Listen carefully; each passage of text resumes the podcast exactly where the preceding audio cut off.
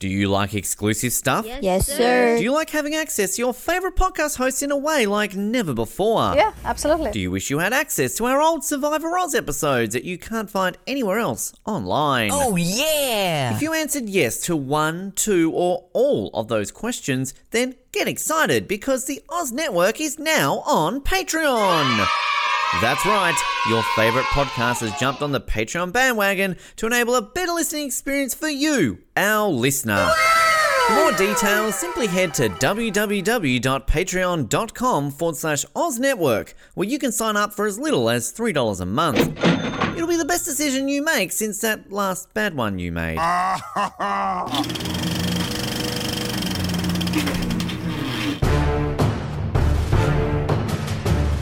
You're listening to the Oz Movies Podcast, only on the Oz Network. Welcome to the Oz Network for our fourth and final movie of DC EU month times three. Uh, we are wrapping up um, the last of the non 2023 DC EU films with 2021's Black Adam, which is probably the longest in development comic book film in history because it took about 16 years to come out from when the actor first signed on to it. That actor, of course, would be The Rock, the man so beloved, so powerful that he was able to take over the DCEU during the promotion of Black Adam and was subsequently fired after that.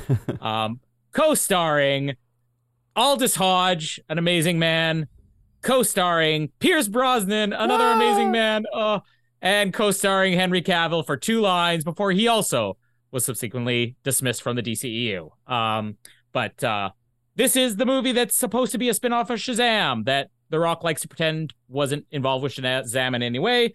And um, I guess the controversy is going to be almost as interesting as uh, talk about the movie itself. But I'm still excited because it's Black Adam and The Rock is in it. And, and, oh, let's just grunt because this is a manly movie. Yeah. Pierce and The Rock. Uh. Uh, now, uh, to get even more manly, my name is Colin and baby, come back. Oh, fuck off! Any kind of fool could see. Baby, come back. I thought I was going to be unique. Fuck it. And my name is Ben. Baby, come back. Oh, baby, any fool can see. Screw you. I hate you. this isn't a manly episode. This is a shit episode. Lola, Baby, come back. Oh, this is how the rock sings it. Baby, come back.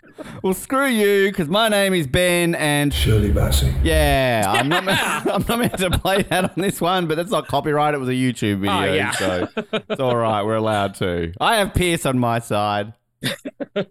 Um, I mean, everybody got Pierce on their side because he is the heart of this movie, and I I don't think that there's ever been a, a time where a rock movie has come out and there are people who are more excited for somebody other than the Rock in it. But Pierce Brosnan is in this movie. Is this our first Pierce Brosnan recap on the Oz Network?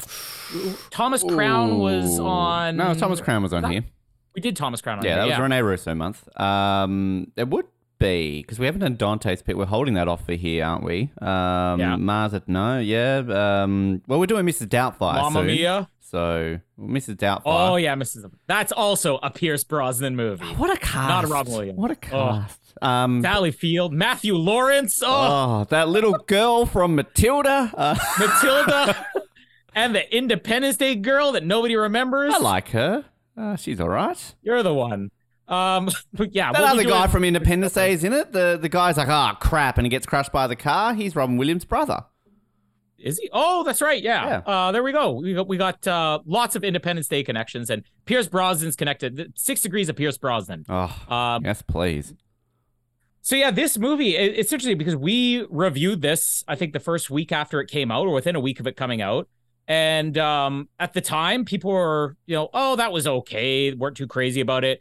But none of this controversy that's come about since then with like the Rock's, you know, uh thirst for power is bloodlust for the DCEU and uh the Henry Cavill controversy and the Rock hating Shazam and all this stuff, uh, all that's just kind of new news and new new news. No, no, no, Uh, the, D- the DCEU is apparently dead, although recent uh, comments from James Gunn make me think maybe that's not the case. But uh, The Rock's control over the DCU is officially dead. But uh, th- th- this is weird. This is a movie where it's like, yeah, we talked about this a little bit before, but like so much has happened since. It feels like this could be an episode just on the news of Black Adam itself. And like, this is a movie that came out, and all the news about the movie came after it.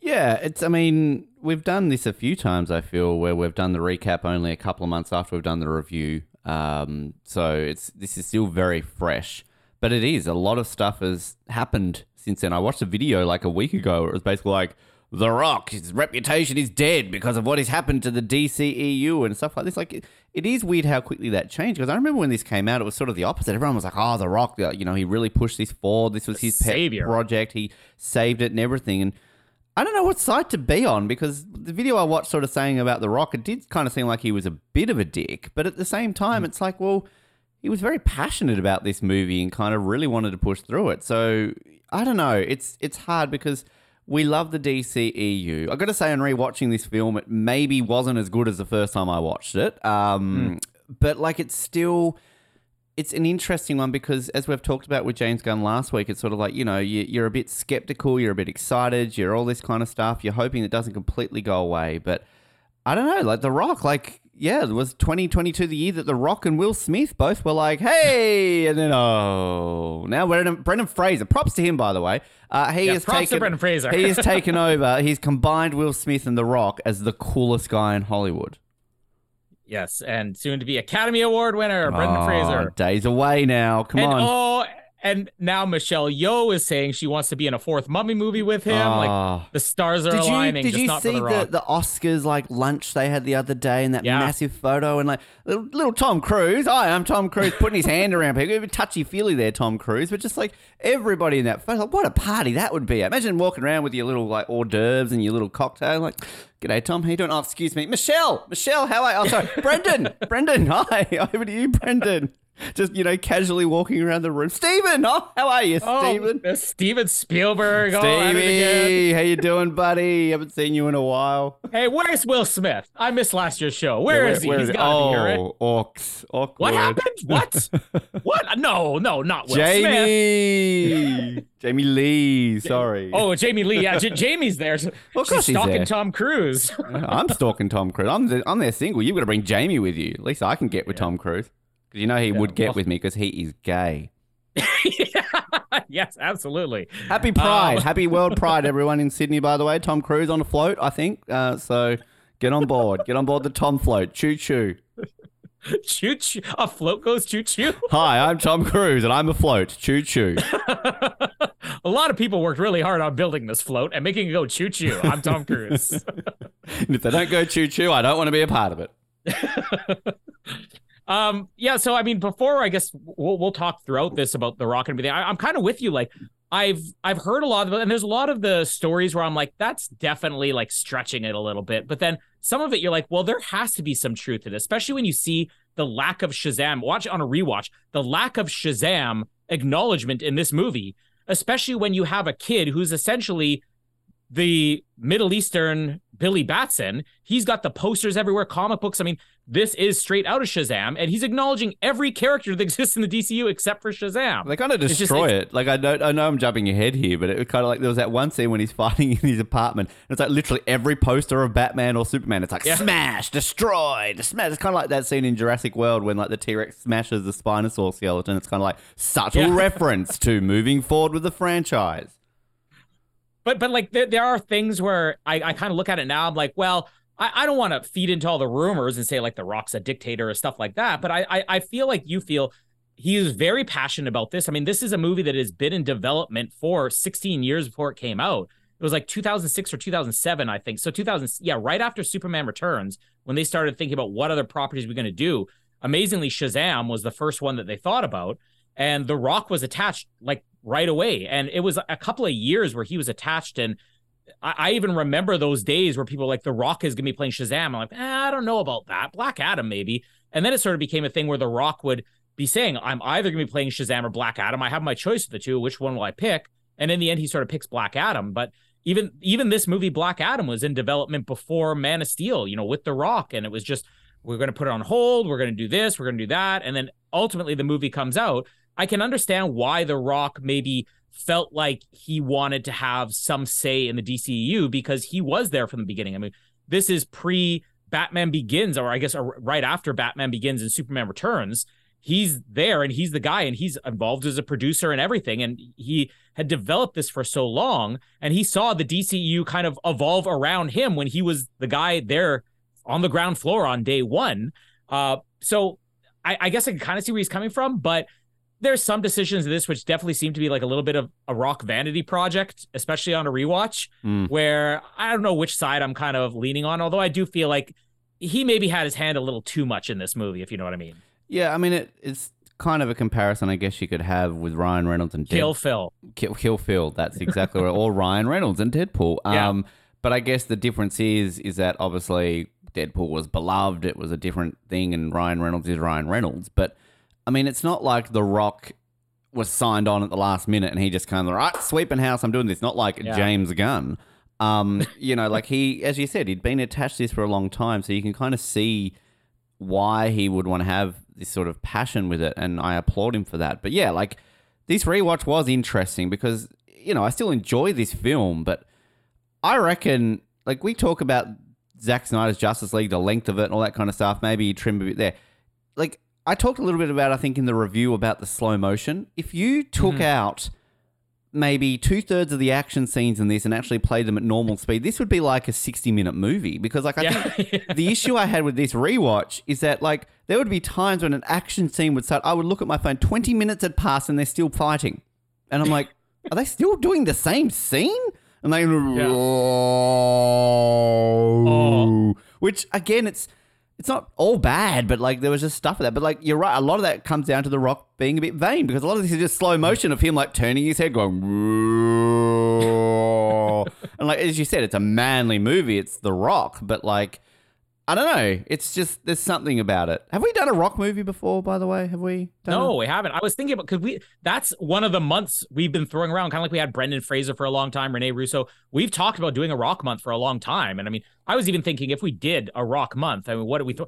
Uh, it's not his movie, but I don't think The Rock has ever been better than in Be Cool, the sequel to Get Shorty, where he- he basically takes over for James Gandolfini as like the the the hired muscle. He's a bodyguard who just happens to be gay and just happens to have ambitions to be a singing cowboy, which is hilarious. And Who- I Wilson? feel like that was Gibson, whatever name who is. Wilson, yeah, who, Gibbs, who Gibson Johnson.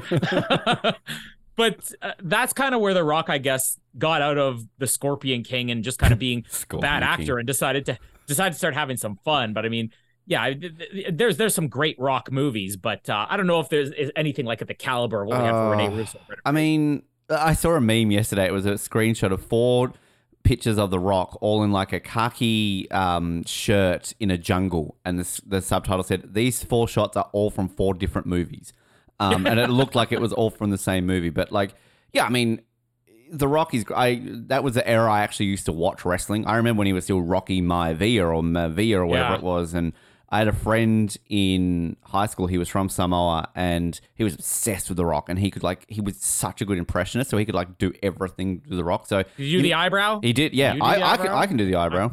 Uh, uh, I can't. uh, uh, um, but you know, you know how like you've got a friend who's obsessed with say a celebrity or something, and you just Yeah. always like, I love Britney Spears. Don't get me wrong, but like. I had this friend in high school who was obsessed with Britney Spears to the level now that I just can't look at her without seeing him. It's kind of freaky. So, Hmm. like, The Rock is kind of that with my friend Jake from from high school. But yeah, I don't know what rock movies I would choose. I mean, the San Andreas. Look, that's just like it's 2012 Dumb fun. levels of dumb fun. Kylie Minogue's in that movie. Um, Jumanji. I was going to say I've not seen the third Jumanji. The second Jumanji was we did a review of that. I think that was kind of the Yeah. surprise. You know, like actually this was a lot better than people were thinking it would be. Kind of like the Oz Network. Um, No, that's the opposite. I'm trying. I've never seen that. What was that one where he's got like it's Die Hard with one leg? Um, Oh yeah, um, the the the the Towering Inferno one. What was that? Uh, it was horrible. Whatever it was. never seen it. Um, I'm just trying to think. There's been a few. Skyscraper. Skyscraper, and he did the how many monkey movies did he do with like fighting a giant ape or something? Didn't he do like three of them or something? Oh like yeah? Rampage. That was another bad one. Um, boy, we're running into a lot of bad rock movies here. Maybe we shouldn't have a month.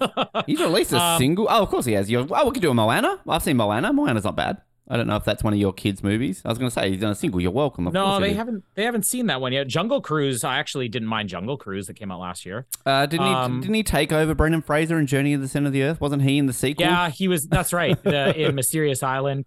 Um, no, actually, uh, Red Notice, it- not a very good movie, but you put The Rock, Ryan Reynolds, and Gal Gadot in a movie. How do you not talk about that? Well, Like, the Mummy we missed the movies. I mean, he is connected to Brendan Fraser. He took over Brendan Fraser and then was in Yeah. The Mummy Returns. Uh, I'm trying to see what else. talked about it last week. GI Joe Retaliation. Oh god, GI Joe's back again. Fast and Furious. Uh, no. Hercules. Wow, that was a stinker. He's made a lot of bad movies. Isn't Baywatch pretty good? Baywatch?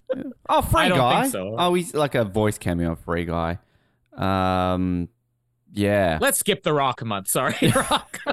I'm just trying to. Yeah, not a lot that's San Andreas. That's yeah. You know why not? The Tooth Fairy. He's oh why not? But this is like we've had this conversation before about people like you know The Rock and Gerard Butler and um, Jason Statham. To me, like hmm. they're like the the muscle who are all like the tough muscle with a bit of charisma who always like the side characters who have now switched into starring roles. The Rock to hmm. me is the only one of those three who can lead a movie. Like to me, Gerard Butler and Jason Statham are just boring, bland people who can't hold a movie on their own. Keep them on the side. Whereas The hmm. Rock, I mean, he's Mr. Charisma. I mean, everyone wants to be this guy's friend. I mean, we'll be your friend, even if most of your movies suck.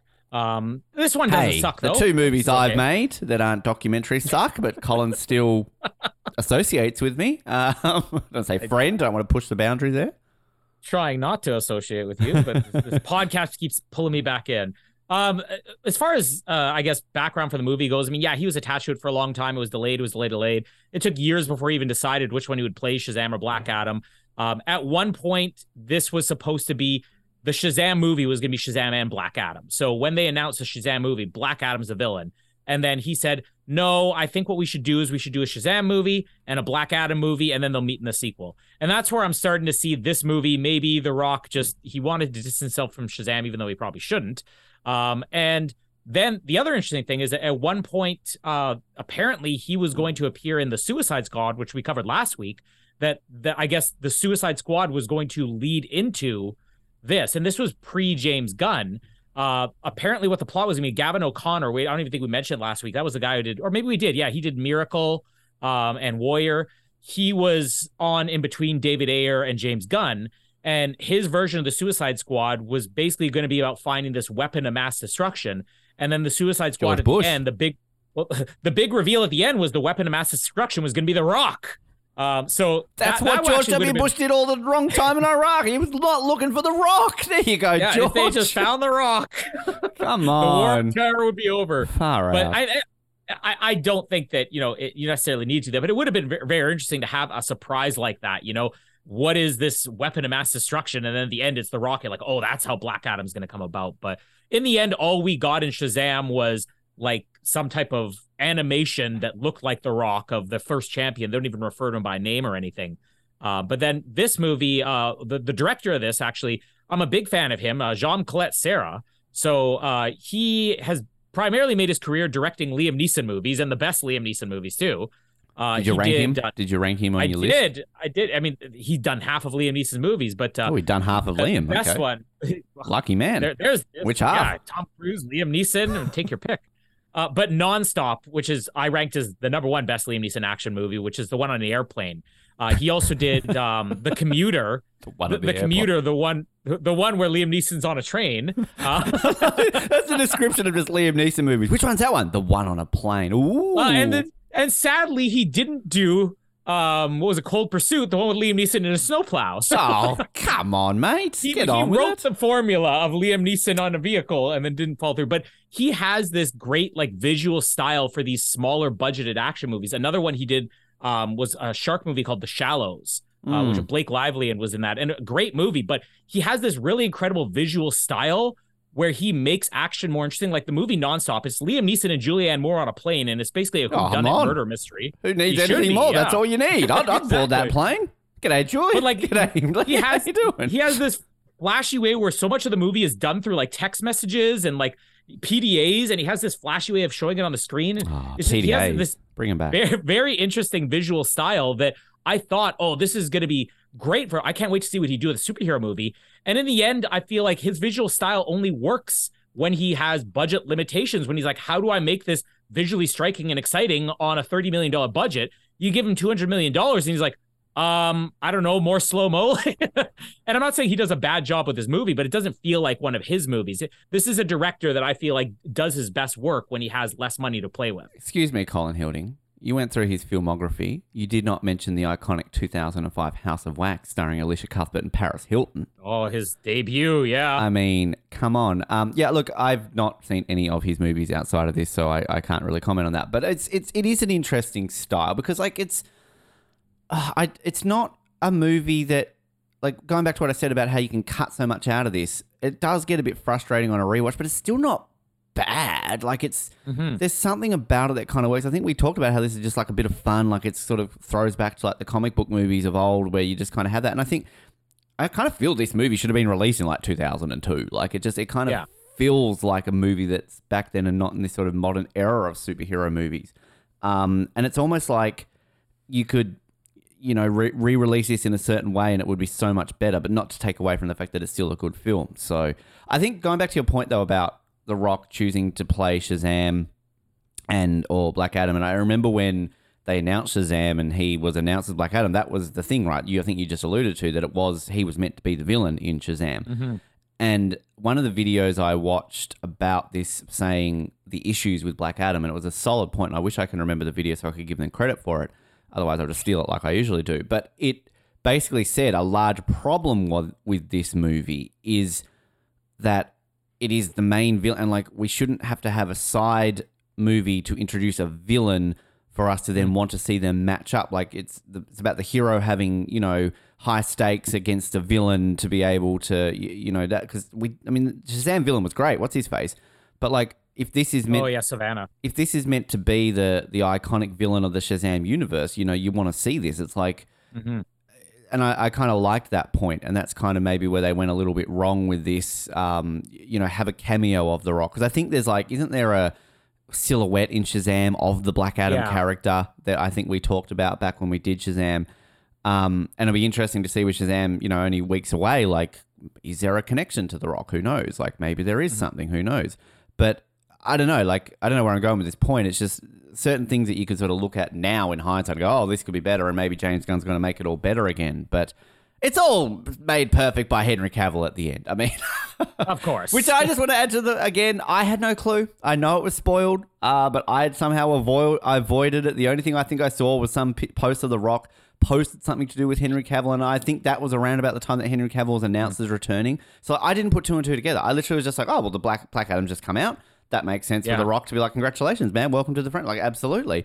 I didn't put two and two together, so like, I lost my proverbial shit. That was back That- on Darth Maul levels of cameo when I saw that. Yeah, that was uh we talked about that in a review episode that you had sent this post to me and I didn't think you'd seen the movie yet. So I'm like, I don't I don't know if I should respond to this. Like, is, does he know that he's in the movie? And it was only like a week later when you saw it, you're like, oh yeah, so this post was actually real. And I'm like, yeah, I didn't want to say it, didn't want to spoil anything. But uh th- there's something that I really pinpointed on this watch. There's several things I pinpointed in this watch where back when we did the review, I'm like, I don't quite know why certain things about this don't work, particularly with the Black Adam character. And I, what three weeks ago now, four weeks ago, I said with Wonder Woman 84, like, I'm over what a lot of comic book fans are like, oh, well, this isn't accurate to the comics because the comics themselves are rebooted and changed so many times. I mean, the Black Adam character has been rebooted and changed so many times that I'm not like so tied to it. Oh, you have to do it this way. Because in all honesty, this movie is probably one of the most accurate for comic book films that has ever been made. Like the origin, the story, even all the characters that are connected. I mean, most of the characters in this movie from Doctor Fate and Hawkman. I mean, they, they they tie into Black Adam at different points. Atom Smasher and all that. Um, the the mother and son, they're very important in the Black Adam universe. So much of this is like straight from the comics, but the Black Adam character started as villain was primarily the ultimate villain, the Lex Luthor, the Joker to Shazam. And it was really only within the last, I'd say, 10, 15 years where they decided we're going to reboot it and he's going to be more of an anti hero. And this movie does that. But really weird uh comparison. The um did you ever see Jack Reacher with Tom Cruise? No, did not. Uh, Hi, I'm Tom fantastic Cruise. Why haven't you seen my movie? I'm Tom Cruise. But but that movie was like Christopher McQuarrie, who now does all the Mission Impossible movies. That was like his uh, return to directing. It was only his first major movie he directed, and um, he didn't do the sequel because he was obligated to Mission Impossible. I just heard an interview with him where he was saying that the problem with the second Jack Reacher movie that he didn't do was they picked the wrong book. And I was thinking to myself, uh, it's kind of like Black Adam. I'm like, I don't quite know why the second Jack Reacher movie doesn't work the same. And he said the book they based it on was a later book where it's meant to be Jack Reacher out of character. This is different from the Jack Reacher you're used to. So in the books, you get that context because it's the 18th one you're reading. You're like, oh, he's changing, you know? But in the movies, James Bond. yeah, exactly. You you can't just immediately jump to on Her Majesty's Secret Service as the second one or something like that, you know. Uh, and with Jack Reacher, he's like, it, it doesn't make sense to an audience watching the movies because now they just think they're watching a, uh, completely separate guy in the second movie, and that made me pinpoint this movie is uh, the problem where they decided to go with this whole reboot anti-hero Black Adam. But the reason that worked in the comics is because the people who had spent years reading Black Adam the comics were sort of like, we know him as a villain, so him becoming an anti-hero, it's evolution of the character. Mm. Introducing him as the anti-hero here actually just sort of takes away some of the mystique about him and definitely takes away a lot of like the the power and the viciousness of the character. Whereas I feel like if you had used him, don't even use him in the first Shazam movie, but maybe make him more of a villain here and lead towards something. It, it feels like they have condensed a trilogy of Black Adam movies mixed with spin-offs of Shazam, a franchise into one movie. And you have this character arc that just is way too quick. It's a solid point, and I think yeah, it works. Um, because I think like the, the issue too is again maybe this does fit back in two thousand and two because we're kind of spoiled for choice with anti-heroes. It's kind of the thing, Mhm. you know, like and not just in movies and comic book movies, but I mean that's what makes Breaking Bad so good. The Sopranos, like Dexter, all these kind of TV shows that we've talked about on this show before, and then into movies, like it's just. It's what we're used to. 20 years ago, we didn't really see it. I mean, you did, but you Yeah. didn't. So, like, that was a unique thing. Whereas now it's just kind of like, oh, cool. So he's evil, but we kind of meant to root for him. All right, sweet. Um, Yeah. And I think this is also the issue with this film, too. And we, was it last week when we joked about, like, who's the villain in Black Adam? It's like, oh, yeah. That guy. guy. but even on this rewatch, like I literally forgot when he's like, "Oh, him, he's the villain." Oh yeah. Oh, he Yeah. turns into the devil. Okay. um, and then like the thing that I think is also confusing about this film, the Justice Society. Like, Hmm. what? And I completely forgot Amanda Waller was in this movie. Like, great. Hey, there, g'day, Yeah. Vile. How are you doing again? Good to see you. But like, it's just. It's just it's odd. Like, i- is this a thing in the comics? You got the Justice League and the Justice Society. Like, it just seems a little bit Yeah. poor Justice Society, a bit demeaning to them. Like, I mean, why aren't they in the Well- Justice League?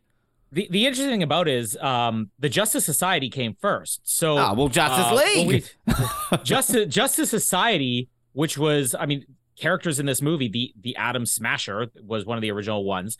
Uh, Doctor Fate and Hawkman are kind of like the two default ones that are always in the Justice Society. They were like 20 years before the Justice League ever became a thing.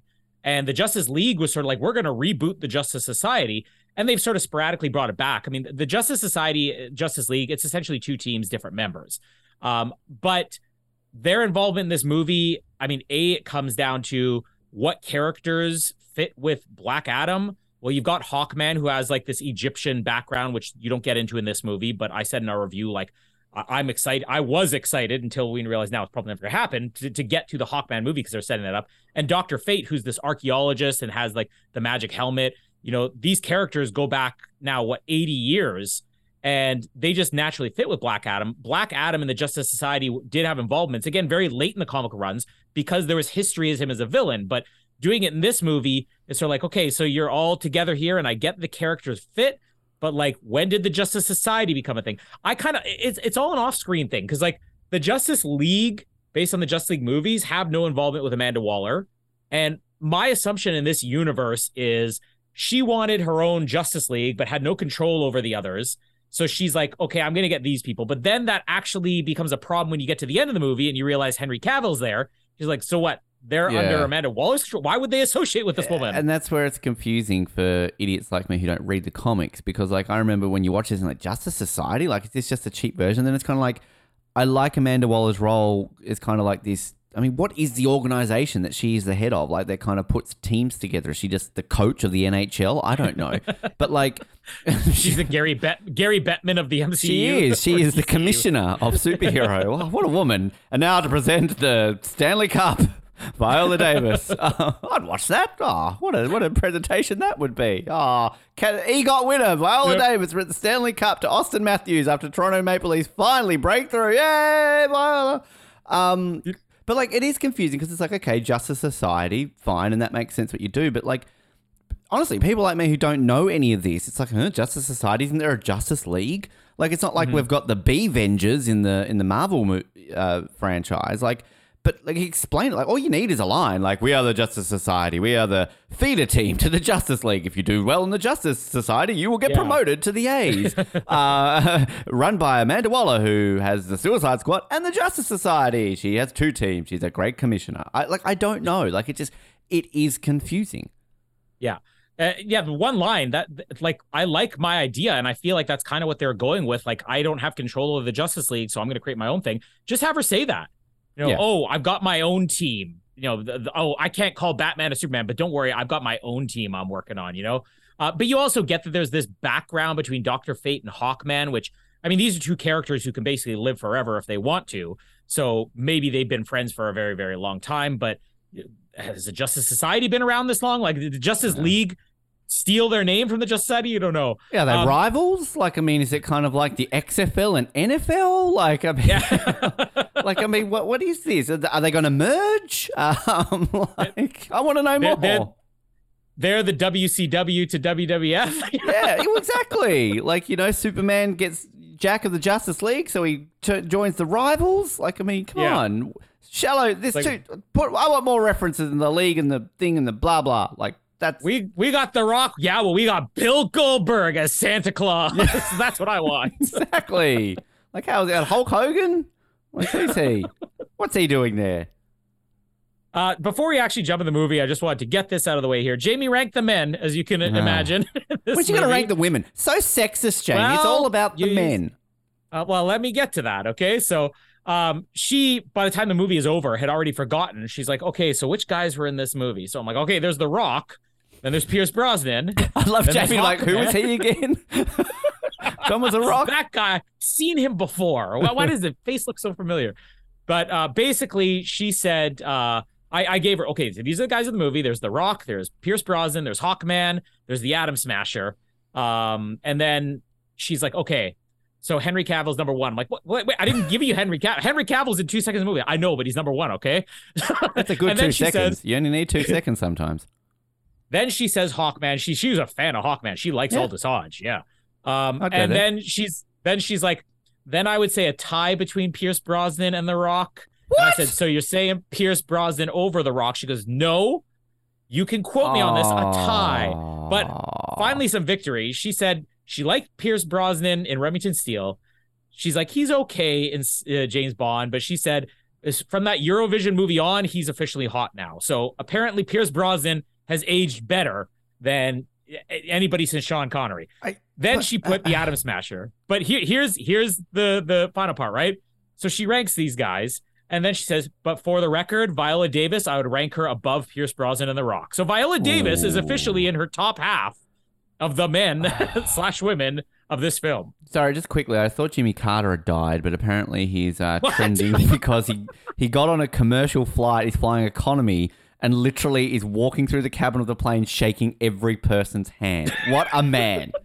like that, like come on, that's my president right there. What an incredible man that guy is. Probably he's got his hammer and his nails, and he's building that that cabin right now. But he's still campaigning. He's going for a run. Uh, he- he's taken over by. Oh, he's, he's 80. I'm like 97. I'm still running again. um, Biden's gonna die before I will. but like, I mean, The Rock's a good looking guy. Let's be honest. But like, he's got like the thing that freaks me out about The Rock is the the neck, the upper body, and his head. Like, it's just kind of he's got this weird outer. Bro- he doesn't look human from the neck up. yeah, it's scary, right? that's like uh, another wrestler. You're familiar with Kurt Angle? yeah. Oh yeah. Olympic Yeah, gold medalist. Kurt Kurt Angle. Olympic gold medalist, yeah, with with a broken freaking neck too. Uh, Kurt Angle has that same like massive neck, like like the neck is bigger than the head somehow, you know. Which is just like I don't know. Whereas like Pierce is just like, come on, Jamie. I mean, I know she married you. Pierce is number one. But Vi- Vi- it's- Viola, yeah, yeah, yeah. She's on level, yeah. I mean, That's a threesome. Pierce is number one though. Yeah. That's an Um, I would take intelligent threesome. You wouldn't be there for the Ooh. sex. She'd be there to talk.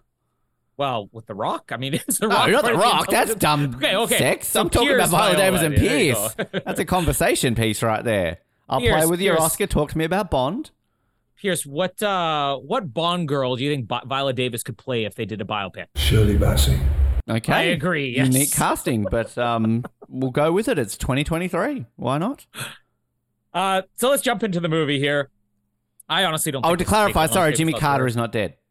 He's not dead. Yes. Well, yet. Um, He will and- die and- one day. He also would be tied with Pierce Brosnan and The Rock as far as handsomeness goes. Jimmy Uh, Carter or Gerald Ford on a date? Oh. I mean, you know, you know, Gerald Ford's going to give you more of a laugh, but is it the laugh you want? Uh, I'd be I'd be doing it to hang out with Betty. She'd give you some good party pills. did uh, did did Gerald Ford cameo as himself on The Simpsons? Because that's got to be the greatest presidential cameo Was it ever. Gerald Ford? Was it? Yeah, it's like, do you like pizza? Do oh you like yeah. beer? I just well, I Let's mean, come over and watch the television and eat some pizza and beer. Gerald Ford, you could hang out with Aaron Eckhart because he played him on that First Lady show. So Oh, did he? yeah. Oh, did he? That's that's that sounds like Roger, a woman. Well, excited. Aaron Eckhart. Yeah, there's a man. Yeah. We, when are we doing Aaron Eckhart? I mean, a movie. We could do him as well. like, Yeah. have you ever seen that movie? Uh, Thank you for smoking. Good movie. No, that was um Jason Reitman movie, right? Yeah, it was Aaron Eckhart. That's a Yeah, I never really, saw it. really good movie. Recommend it. Um, all right, so into this movie.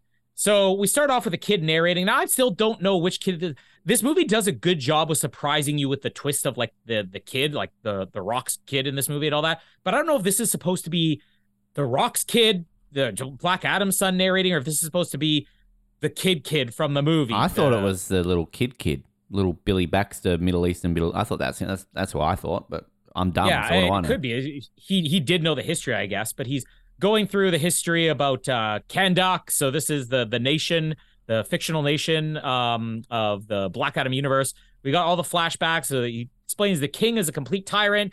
He decided to forge this crown, the crown of Sabbac, and Sabbac is the demon that he turns into at the end of the movie.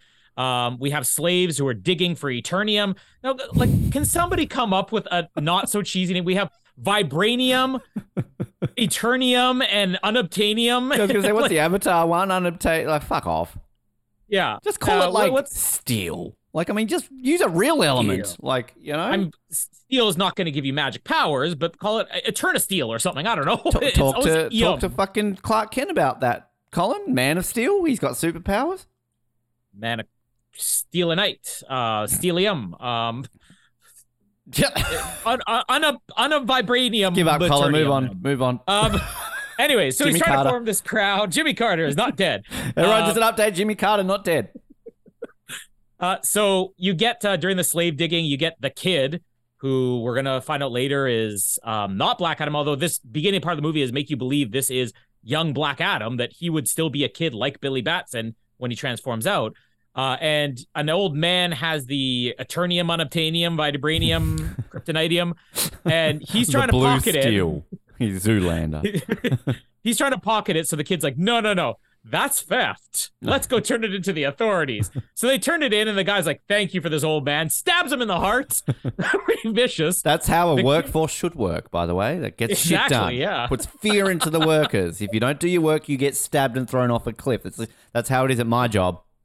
If that's that's the only reason I'm still on the Oz network. Exactly. that's that's I'm a it. tyrant on this show. What do you mean you're not available? That's why we haven't heard from James Pickering in like five years. Yeah.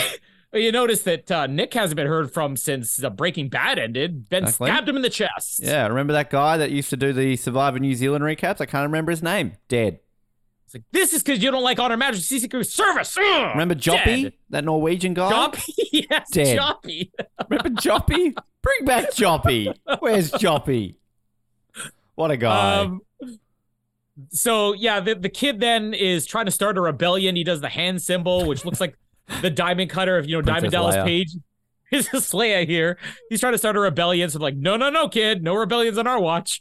Uh, so they decide to execute him publicly, and he disappears as soon as they're executing him. Now we get Djimon Hounsou returning Yay. one character tying Shazam Black Adam together, and he decides to give this kid the power of uh, Shazam or whatever. Although I don't know if it's this scene or later on, they run through like instead of like the the strength of Hercules and Atlas, it's like all these other gods or whatever. They're using different gods in this movie.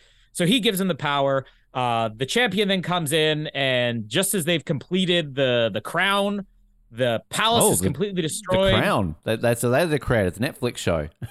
like Exactly, everyone, we've invented this show. It's called The Crown. Oh, quick, put it on. No. City Destroyed. Stabs Olivia Colman in the heart. Ah, finally. this is for stealing Glenn Close's Oscar. exactly. You deserve it, Olivia. Give Glenn an Oscar. Oh, oh, I'm, I'm excited for a movie coming up. We're going to talk about Olivia Colman. Um, Oh, is Glenn anyways, Close in it?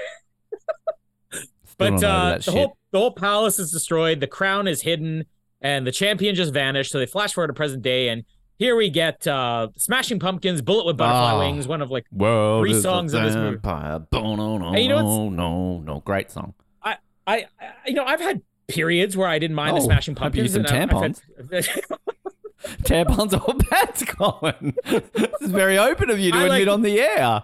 I like to go all natural, just a paper towel underneath me. Jamie, pass me the paper towel, would you? Why? I got my period again. Well, at least you're not pregnant. Oh, silver lining. Colin admits again- the truth on the Oz Network. It's about time. Speaking of blood, the world is a vampire, um, and uh, the sma- Get away from Billy Corgan. there's uh there's periods where the Smashing Pumpkins like incredibly pretentious, and periods where I'm like, oh, they're not bad. This song though, I swear, for like 20 years, I could anytime this song came on the radio, I'm like, skip it, skip it, Oh. just because it might be the most overplayed song in the history of music. And it was only like I, I think it was when this movie came out, and I'm listening to it, you know, in whole almost, and I'm like, wow, I forgot how good this song was, and I really haven't stopped listening to it since Black Adam came out. Now, Yeah, So, I, this- my sister's favorite band is the Smashing Pumpkins. So all growing up, all I ever heard was the Smashing Pumpkins, and it always just reminds me of Bowfinger, of course. But like, I um, this is a good song, and it is kind of like it's one of those things where I think, do you not feel the Smashing Pumpkins are just being forgotten about? They're kind of like the Yeah. ER of music, like so big in the '90s, you couldn't escape them, like the biggest thing around. And then 20, 30 years goes past, people goes, oh, I remember ER. And people are like, oh, remember Yeah. the Smashing Pumpkins? Like, I mean, it's just kind of, and then you hear some of their songs. Like, that's a that's a great comparison. That might be the best comparison I've ever done. The ER, kind of like. ER. It's kind of like ER, but music. no doctors. I remember when Billy didn't Billy Corgan write a book on poetry? That was pretty shit. Um, Did you know that Billy Corgan um, is a wrestling promoter? I was about to say. Did you get The Rock? no, I didn't. Wow. There, there is um, there's the rival company to WWE for years was this company called TNA, and Oh, yeah. he was like the main guy, and he tried to buy it. Somebody bought it out from under. It was actually a Winnipeg company bought it out from under him, and now he runs another wrestling company, the NWA. Huh. Uh, so he he literally splits his see it. time now Yeah. between Smashing Pumpkins and running wrestling companies because he's a huge wrestling fan. ju- just- How come Billy Corgan's not in this movie? also, just want to point out, um, it is 2023, and still Billy Corgan has never smiled. Um, if you literally look at every photo of this man, he just looks like he is so stunned and bored to be there. He literally is like, "Oh, I'm here." That's what that zero shirt means. Zero smiles. Yeah, like zero just- happiness. Somebody give Billy Corgan a hug. If you see him, hug him.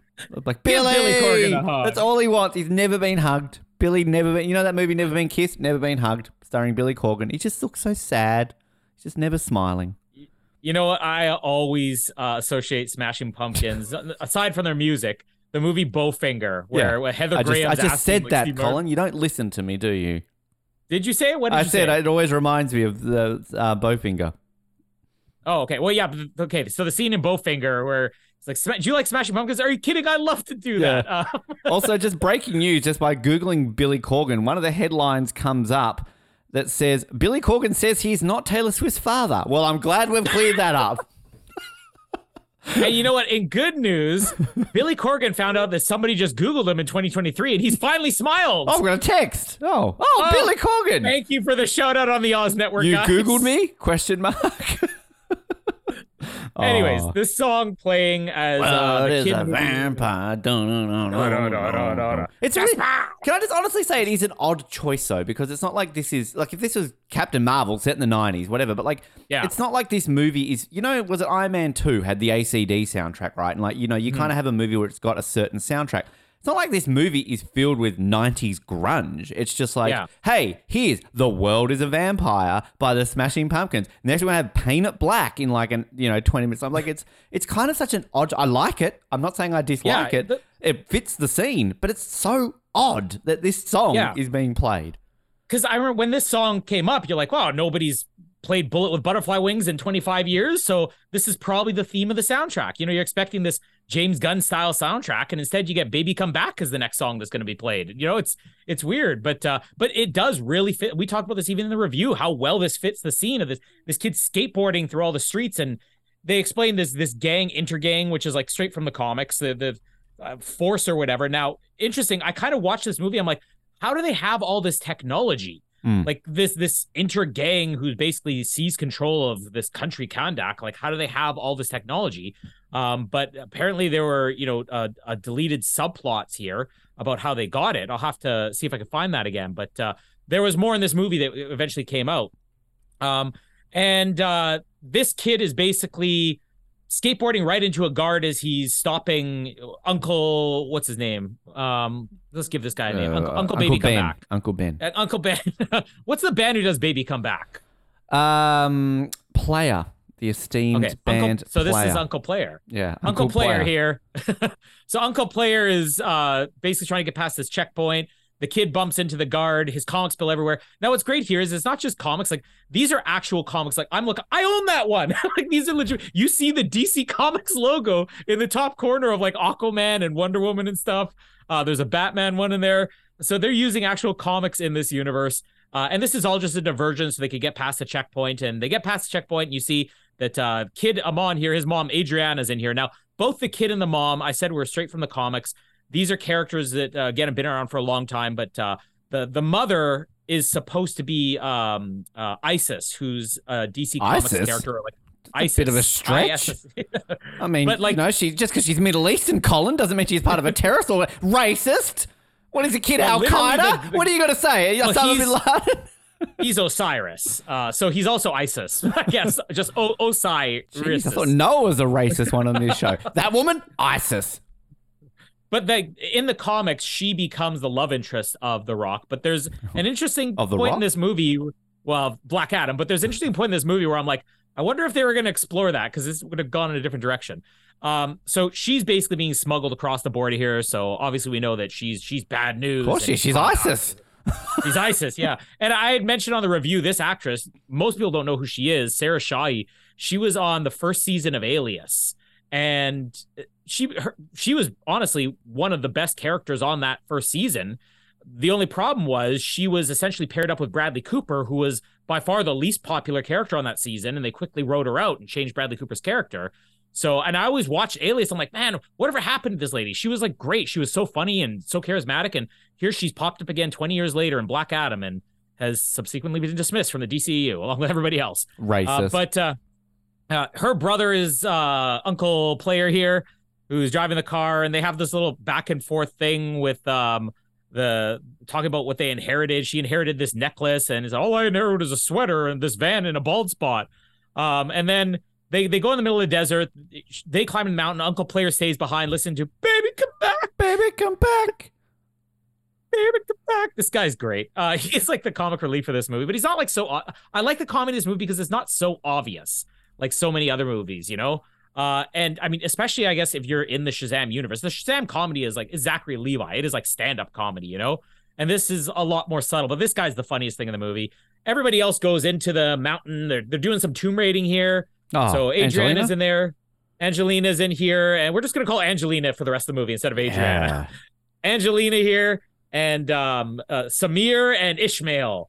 And there, there's a nice Ishmael. little Isn't that Moby Dick? That it? Yeah. um yeah, it is Moby Dick. You're right. Call me Ishmael. uh, Look at me knowing that nobody- literature. Well, that's the book that not even people who read books can ever finish. Like I tried reading Moby Dick, and it's it's a challenge. Was there a Uh, Patrick Stewart TV series where he was um, fighting? I remember the ads for it on TV. It was like Oh, Patrick Stewart in a bell, Moby yeah. Dick. It was like, call me Ishmael. I'm Patrick Stewart. Oh, this, he should have played the whale. That would have been great. Ooh, Brendan Fraser. Patrick Stewart as the whale. Just have Brendan's face on the whale with Patrick Stewart. I'm Patrick Stewart. Hello, Brendan. How are you?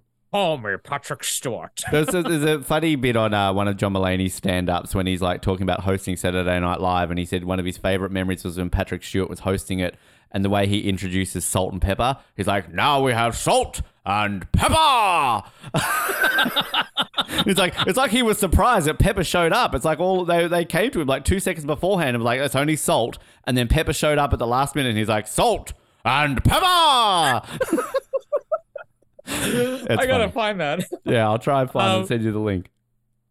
So uh yeah, they're doing some tomb raiding here, looking for the crown, and this is the nice swerve that they have in this uh movie. That one thing I guess that Jaume Collet-Serra does really well with like his visual style is kind of surprising the audience. Like this is what's so great about that Liam Neeson movie Nonstop is that you honestly can't even figure out what's going on. Like you keep guessing and thinking you figured it out. And it's a little thing here, but the way that like oh, where's Samir? And you think that Samir is the one who's, oh, he's the bad guy. And it turns out to be Ishmael. You get the body dropping, but you're thinking, oh, they just said, where's Ishmael? And then the body drops. You're like, oh, Ishmael's dead. And then all of a sudden, when she finds the crown and Ishmael steals it, you're like, no, it was actually Samir who died. Not that Ben can tell the difference between these guys, anyways, right? No. Um, I figured you could. We know Noah definitely wouldn't be able to. Uh, but obviously he's the bad guy, and this is where the movie struggles because Ishmael is the villain of this movie. But like they're only going to reveal who he is. It was very Wonder Woman. It, I think that Wonder Woman, the original one, did this a lot better because they had henchmen to fight along the way. You know, he had like Doctor Poison or whatever, and then the the reveal of David Thewlis or whatever is Ares so late in the movie is the exact same thing they do here. But like this Ishmael guy is nobody through most of this movie. Don't you have a him. million henchmen. Yeah. Yeah, like there's nothing distinctive about him. It's not like anybody's taking orders from him. He's just another guy. And um he's obviously going to become the ultimate villain, but you don't really get it here. You're just like, oh, he's bad. He's trying to steal the crown. Um we That's get I was with the crown. confused because, like, sorry to interrupt. Like, I, like, I the whole time watching this didn't even assume like, I, I honestly thought Pierce Brosnan was going to be the villain. Like, I honestly thought like through some of the stuff you get in the middle of this film, like you're like, oh, Pierce is going to be the villain. Like, I just, I that's just what I thought because it's sort of is confusing. And you got this guy, then the Rock's sort of evil, then you got the Justice Society, and it's like, it's like, huh, what? Like, this is definitely a problem with the movie where it's like. I feel it's confusing, and then the obviousness of this villain who's just so unmemorable. He's got to be the Yeah. most unmemorable villain in the DCEU. Yeah, and it, this is, I think, one of the issues with the movie. Just them saying we're going to do a Black Adam standalone film and we're going to make him kind of the anti-hero right away. Is that your hands are tied? Mm. You can't have an actual villain because the stronger your villain is, then the more Black Adam is an obvious hero. And they obviously didn't want to completely go in that direction. So they had to have a completely forgettable villain. So Black Adam's always kind of questionable. And then having Dr. Fate, and they're like, Dr. Fate is uh, in the comics, you know, a hero, but he's a hero that's like, this guy's scary, you know?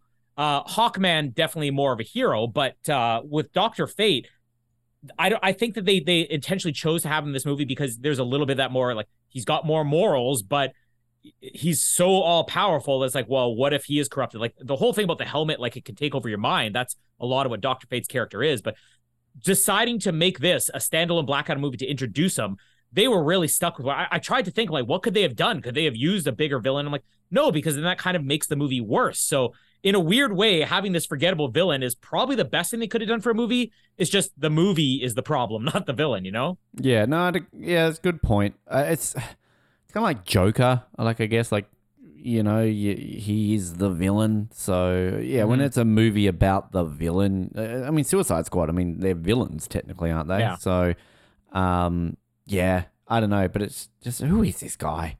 Like, This actor, I mean, the actor is forgettable too. That's on, on the other problem. You know, Yeah. like what that I think that's one of the other differences with Wonder Woman. Is like David Thewlis is an incredible actor. yeah, So you're going to remember him before he's Ares or before you realize he's Ares and everything else.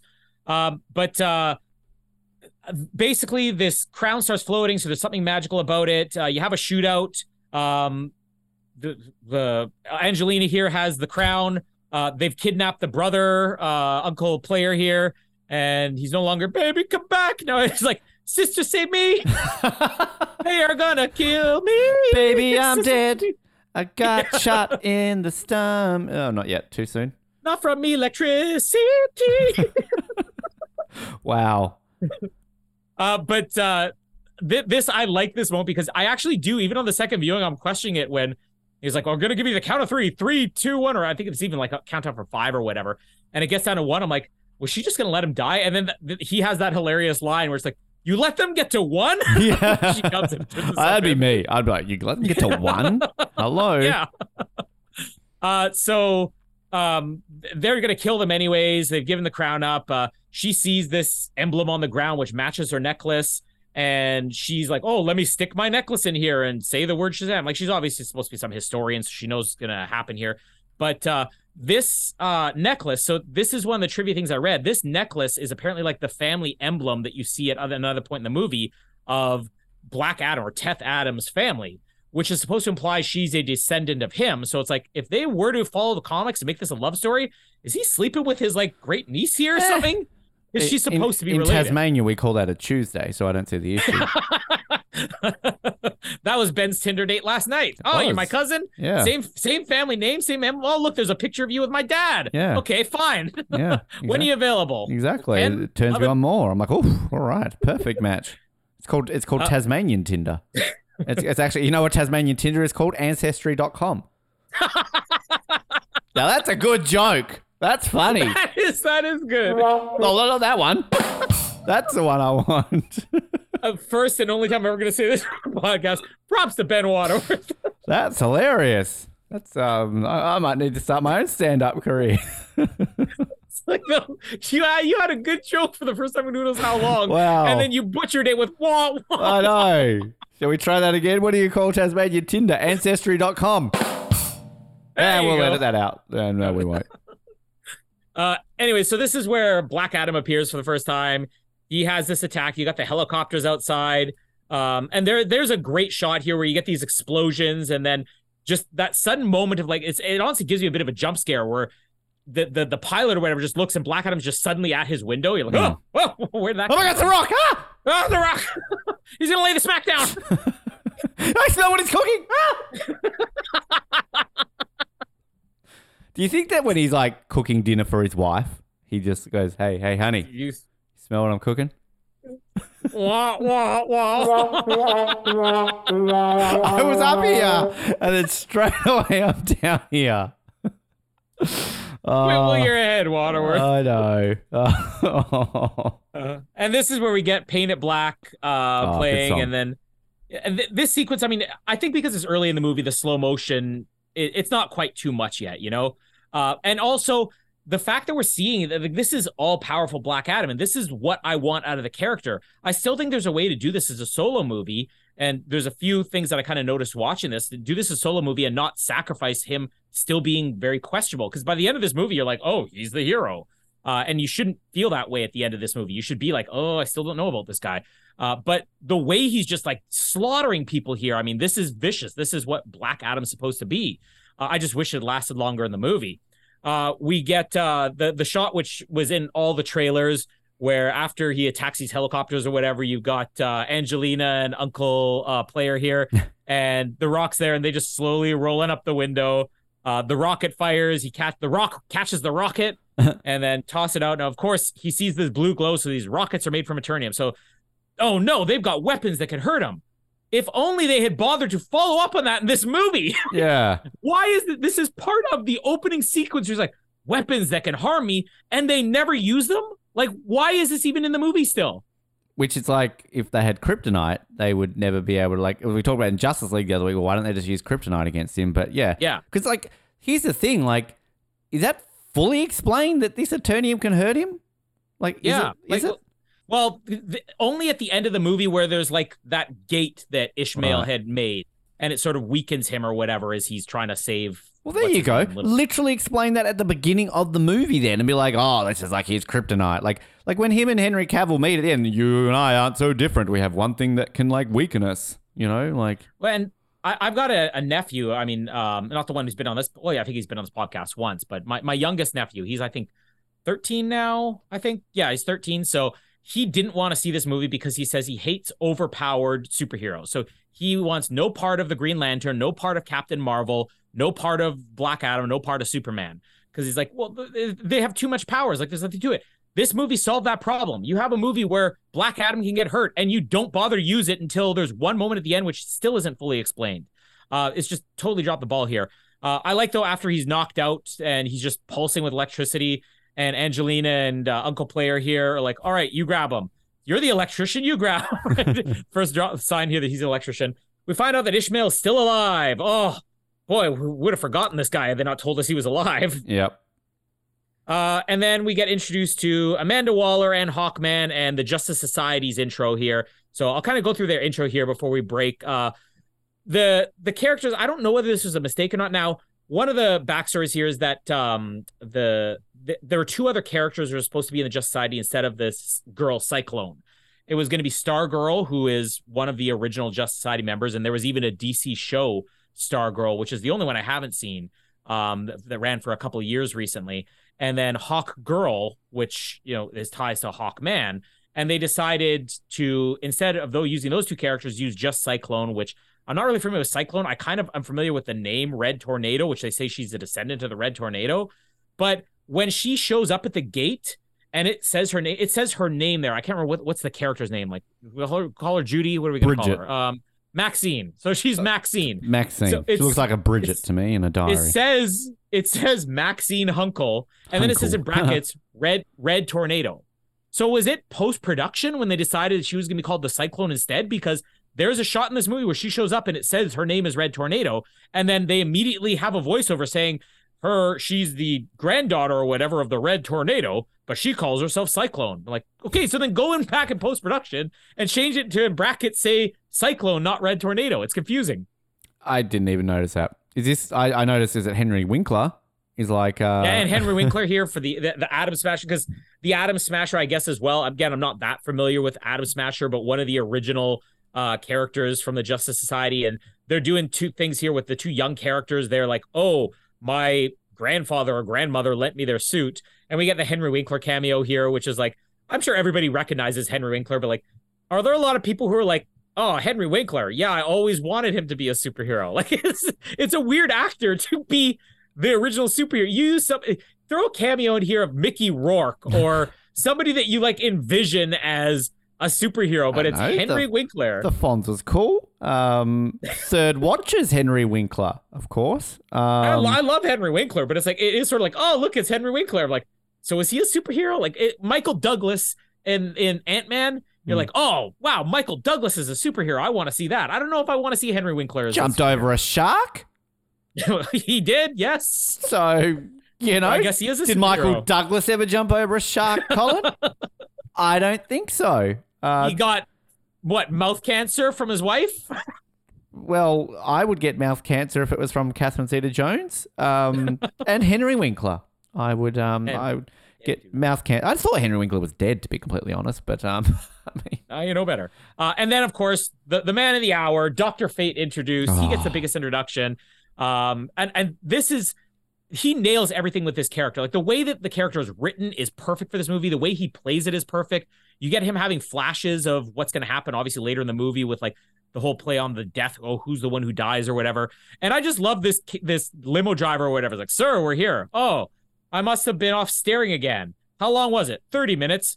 Well, next time, just honk the horn. just imagine he gets there and it's like, sir, sir, and he's just staring off into space for 30 but, minutes. but this isn't again him acting. This is Pierce just going like, "What am I doing?" What yeah, exactly. Are you Halle Berry? Uh, where's Judi Dench?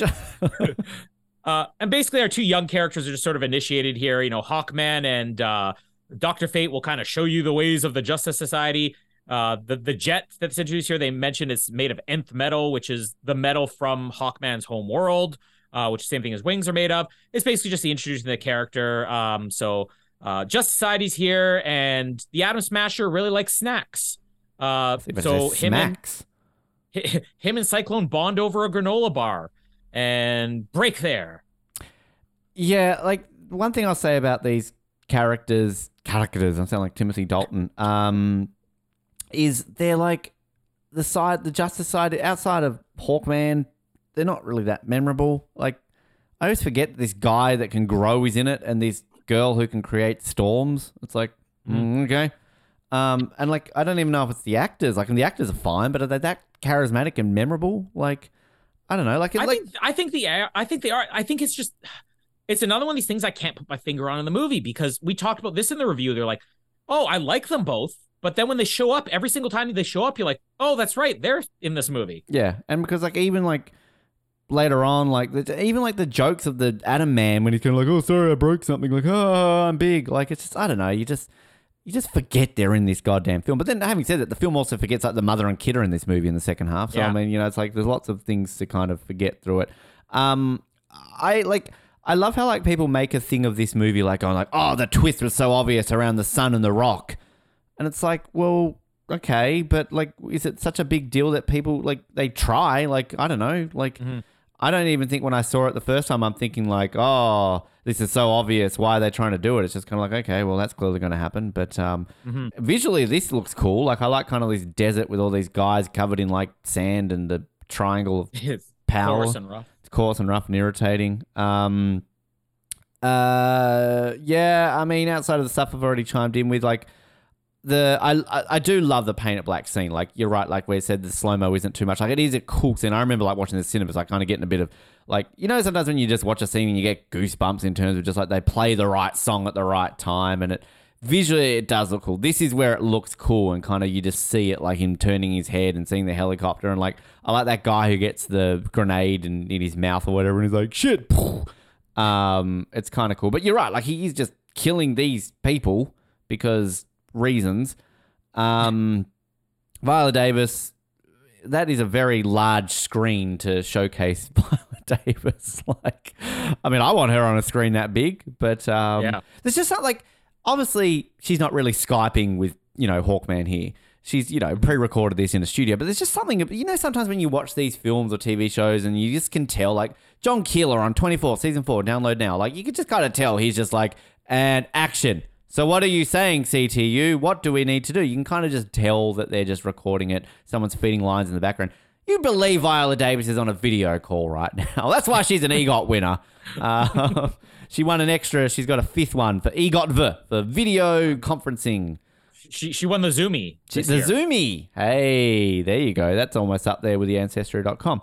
Um, but yeah, like it's just kind of like at this point, like outside of Pierce, like masturbating his helmet, um, it's just Henry Winkler and let's go to a mansion. Um, it just it feels like it almost feels like they're two different movies, doesn't it? Like this Justice Society should be its own thing. It just feels odd. There's just something off-putting about the Justice Society in this film that doesn't fit this movie. I I'll get to my theory on that.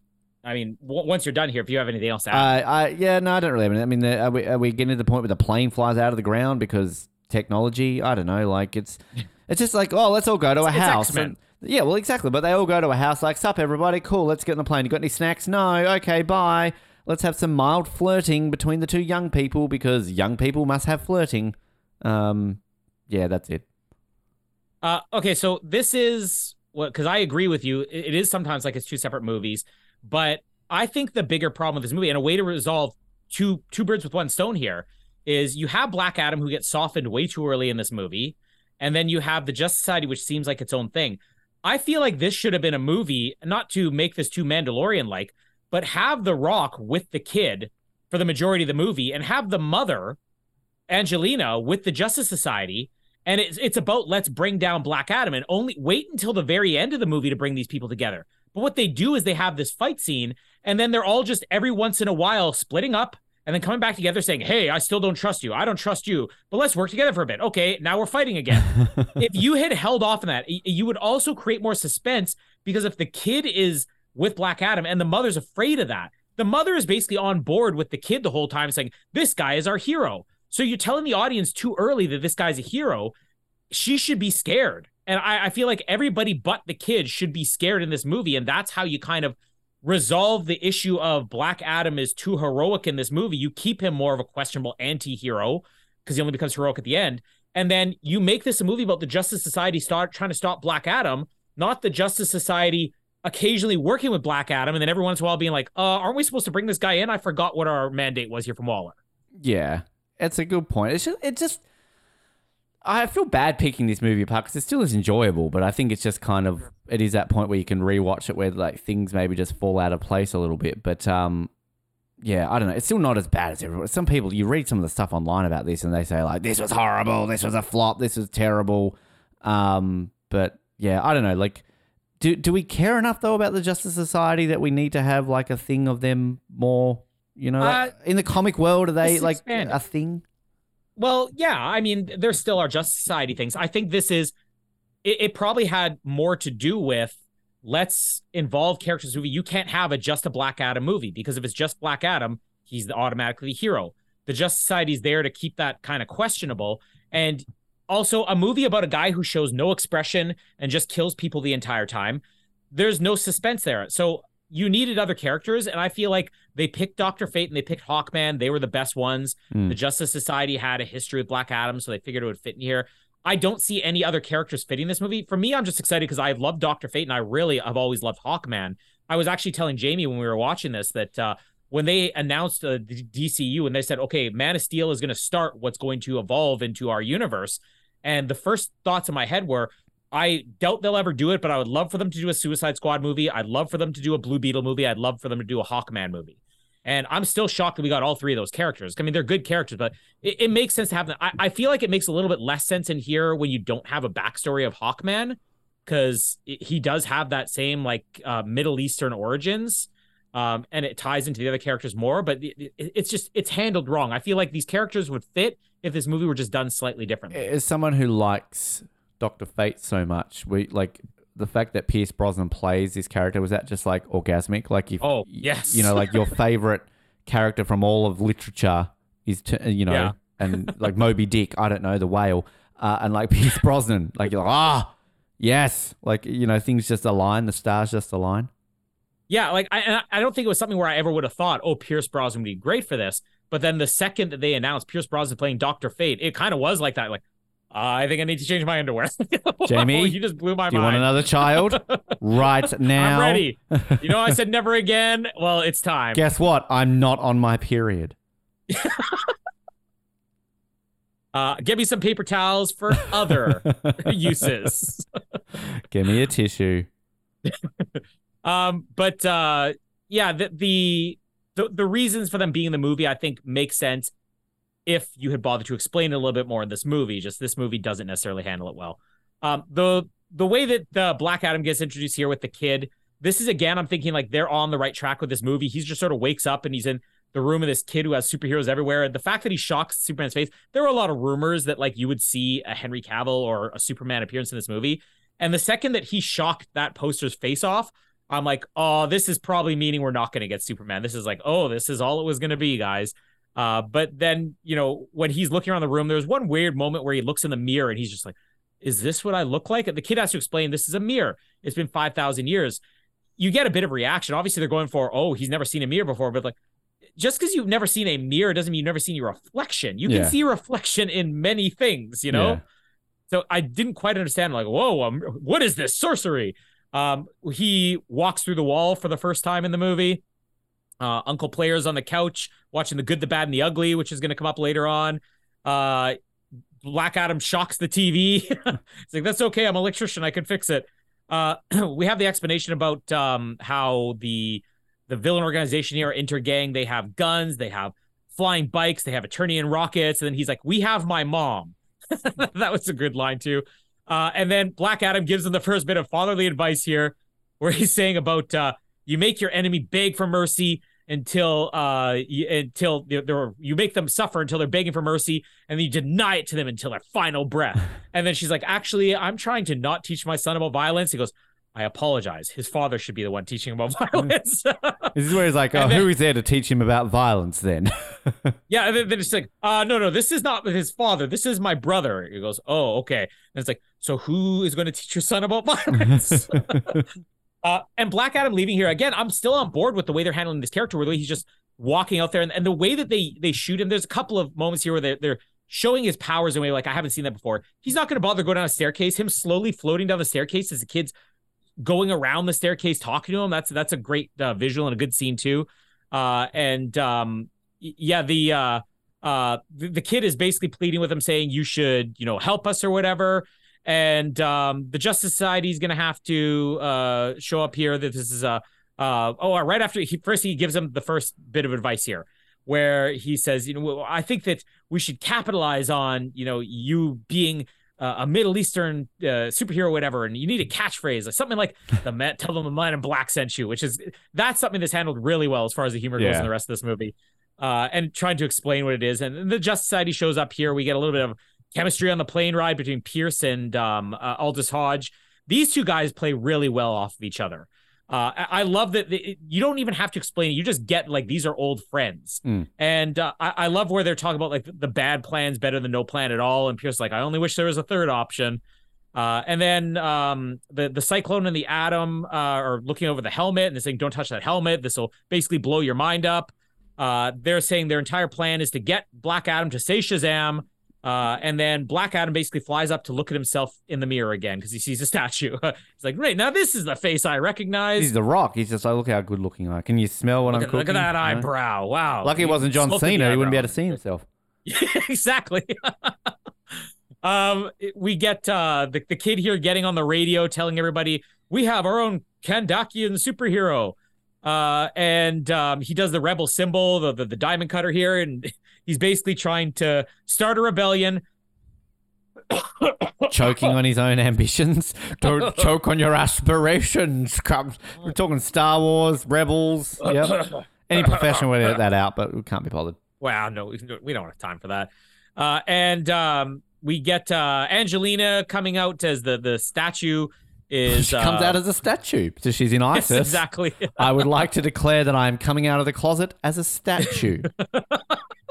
I identify as a statue. I identify as a statue. Okay. All the power to you. Uh, basically, we get uh, the first of the Justice Society Black Adam fights here, and um, the the the part where the kid is saved though, like right at the last minute, of Black Adam, and he goes, "That that was dope. You could have shown up a little bit sooner though." uh, and then another really good shot, just showing how powerful Black Adam is, because we've seen bullets reflecting off of him, but they even show that earlier when the guy's just firing a machine gun at him, and all he does is hold down his hand. And he's actually moving his hand just back and forth, like stopping every single bullet. That, that's kind of a nice shot. Uh, we get the good, the bad, and the ugly theme playing here as the guy's trying to draw the gun on him, and Black Adam draws the lightning bolt on him and shocks him. And this is where he says, "Tell them the man in black sent you." and he's, "We need to work on your timing." Uh, and then he's like, "Oh, okay, catchphrase, then kill." uh, and then the Justice Society fight here. Um, the oh, when when Pierce Space is like, "He's here," and they're like, "Oh, you sense his presence." No, I don't think there are a lot of people in Kahndaq who can do that. And you see Black Adam flying up at this guy. Uh, Hawkman, uh, as he's got the guards in the air. Uh, Hawkman uh, catches the guard as he's dropping him to the ground, and everybody on the ground is booing him. Now, another mistake of this movie. Everybody in Kahndaq is like, "Yeah, it's the Rock," and this is where I I feel a little bit of that Rock vanity project coming in because I think a person who really knows movies knows you develop an anti-hero by having them the hero in the end. Mm. But like this feels like the Rock who's like, everybody's got to cheer me because I'm their hero. It's like, okay, well, save it for the end of the movie. You got nowhere to go from here. Now, would- now the only people who dislike you are the Justice Society. But this is where it's confusing that he doesn't do that because when he was a wrestler, for the large portion of Oh, it, yeah. he was a villain. Like, I mean, it Rocky Maivia. die, Rocky, die. Yeah. Literally die, Rocky, die chance. And like I've seen interviews with him where like that's the sort of stuff that you know he relished and all that sort of stuff. Because Hmm. what was was he in? Um, D-Generation X was he in that? Who was he? no, he was there was the the Nation of Domination, like Yeah, black who- militant group. Because who was his tag team partner? Because then he just became The Rock. But I remember when he was like Rocky Maivia, because that's he used to be more of a tag team guy before he became like a solo guy from memory. That was a long and, like, time ago. Him becoming the fan favorite was just his charisma. Like he Hmm. was the ultimate bad guy, not because he wanted to be, but because the audience just rejected him. He was Bradley Cooper on Alias. It's like uh, we we hate this guy. They're literally chanting "Die Rocky Die." Even these wrestling fans who are like, I know this isn't real, but I just don't like this guy. And then Uh. people just caught on to him because he was so charismatic. Follow your wrestling career. Don't have everybody on the ground cheering for you. You've you've basically killed any suspense in this movie by having that. Die Rocky. yeah, you're right, like- let's chant that on this show. die. Ro- Oh yes, die. Rossi die. Uh, Rocky. Sorry, he is Rocky. Die. Rocky die. You know what I'm watching tonight with Jamie? I'm watching Rocky. Oh, is that you getting the getting the zone movie? Is it? Uh, or are Well, you getting ready the- to see Creed new- three? The new the new Creed comes out, which we're gonna be review. I don't know if our review is gonna be out before or after this, but um, the, the villain in Creed three is played by Jonathan Majors, who plays the villain in Ant Man and Quantumania. Um, this guy's just taken over the world in two weeks. Like, wow. Uh, uh, he's he's going to be the biggest box office draw of the year at this rate. Still, still got to see Ant Man yet, so I'll, I'll get there eventually. And people have heard this episode. They're like, "You have you talked about it yesterday." I mean, who knows? You didn't. Uh, but uh, yeah. So th- this fight again, it's still good, but this is where I start to see a little bit more of like a little bit too much of the slow mo here and there. Uh, we talk about Zack Snyder. It's like Zack Snyder just filmed it in a very clever way, but this does become a little bit of like, no, Don't do it. No. Uh, I we get everybody kind of using their powers here, except the Atom Smasher can't find his way to the fight, which is kind of funny. Doctor Fate teleporting. That's something we see for the first time here. Um, and uh, he sees when he grabs the kid, when he saves the kid here, the boy Amon um, he sees a flash of the crown. So he's like, oh, you have the crown or whatever. And then we get the other thing where he projects himself, the multiple Doctor Fates. Um, it, basically, in the end, Black Adam, you think, gets taken out. And I remember even the the first time being caught off guard by this and rewatching it being caught off guard. And like, Doctor Fate and Hawkman couldn't beat him, but Black Adam is taken out by the Atom Smasher and Cyclone. Like, she basically creates a tornado and he punches him. And but then again, a nice little, you know, oh, surprise the audience. He's got him underneath his hand, and all of a sudden Black Adam just bursts out. Um, so you know, you think he's out, but then he's not. And uh he he knocks the Atom Smasher out here. Um the Doctor Fate is uh, going looking for the crown. Uh, and he stops Angelina here, and it's like, "Oh, give me the crown. The crown's dangerous." And another problem with the movie, she should not be on Black Adam's side here. This is where if you made it where she's scared that her son is with this guy because she had no idea that he's this powerful. She thought, oh, I could resurrect her champion, but now she's seen him kill everybody. Mm. If she hadn't witnessed him murder a bunch of people, I get why she's like, this is our champion. But this movie should be her terrified that her son is hooked up with this guy and she's trying to help the Justice Society. Uh, but she's basically jumping to his defense here, and you just make the Justice Society look stupid. Um, she doesn't have the crown because the kid has the crown. Um, so now he's everybody's gonna be after him. Which wouldn't it be better if he was off on his own and his mom wasn't protecting him? Uh, now the Justice Society basically explains to her, "Oh, he's not actually as good as you think here." so they show these ancient. We have ancient. This this is really like let's just drop this in out of nowhere. Well, I understand that you're an expert and this is your home country and you are like the the the foremost expert on Kondakian uh, history. But we have some ancient texts that you've never seen before. We got Kondakian Bible Part Deux. I bet you haven't heard of that. and it says that Black Adam is bad. And she's like, I can't believe it. My God, he has my son. But this, again, it lasts for 10 minutes of the movie before she's immediately like, oh, he's our hero again. It's just, it's handled really poorly. Um, uh, I've lost my place here. You have anything you want to talk about? This is like one of the action scenes that goes on forever.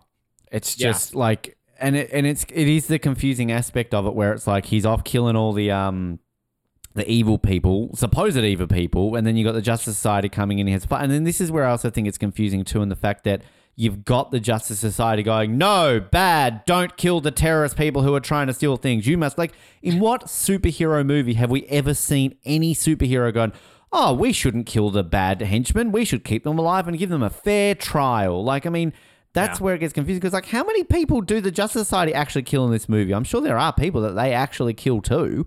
Um, yeah. And then that's when this fight just goes on forever because, like, yeah, there's some funny stuff, like the Man in Black stuff's kind of funny, but like, who are we meant to be rooting against here? Because like, mm-hmm. you got this chase down the stairs, you got all these people, they're the bad guys. We should be um, you, you know, against. And this is where it's confusing with Evil Guy later on because these are the people who are working for him. But then all of a sudden, it's like The Rock disposes a few of them. The Justice Society comes in, and then he's fighting the Justice Society. So it's like, huh? It's like, who are we against and for here right now? And then it does go on forever. And like, I'm not with your nephew in terms like I Superman's my favorite um, superhero. Yeah, so it's kind of like I, I like these overpowered ones, but at the same time, he's got a point. Like, what is the point of this fight? Like, I mean, The Rock's mm. unbeatable here. So like, it's kind of like, well there's no stakes at hand here. It's just going to have a bit of a bitch fight. Wah, wah, wah, don't do it. We're here to stop you. Blah, blah, blah, blah, blah. Don't do that again. Okay, let's get on a plane and find your son because he's got the crown. And we're going to have a long chase around the desert and have jokes about not killing people. I told you I was going to drop him, whatever.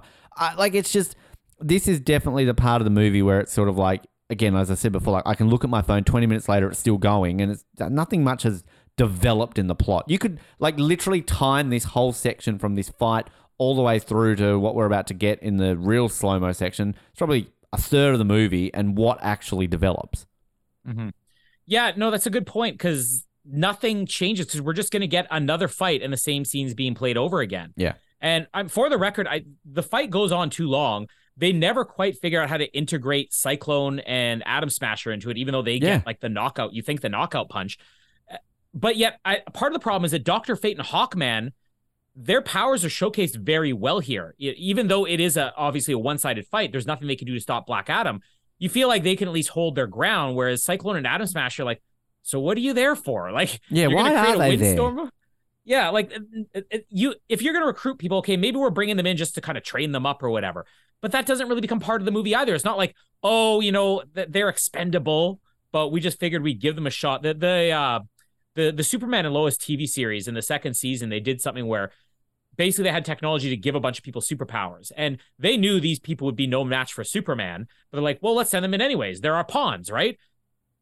How much much better would that fit with Amanda Waller's character? She's like, uh, the kid and the other kid, yeah, they're basically pawns. I need some people Yeah. to be diversion so you guys can do your job. Good point. And then you give you give a bit of development to them as well because now Doctor Fate and Hawkman maybe oh we have to actually take them under our wing. We got to we have to protect them. You know. Yeah, no, it's a, it's a good point. It's just like comic relief, sure, could be the argument, but you've got Uncle Ben there. He's the comic Yeah. relief, and like even like Giant Ganto Atom Man, he's funny but not funny, and like like oh they've got a bit of love. Like we talked about that before about you don't always need to shoehorn something love in there. Like I don't know, like you got enough going on with Doctor Fate here. You got enough going on with Hawkman.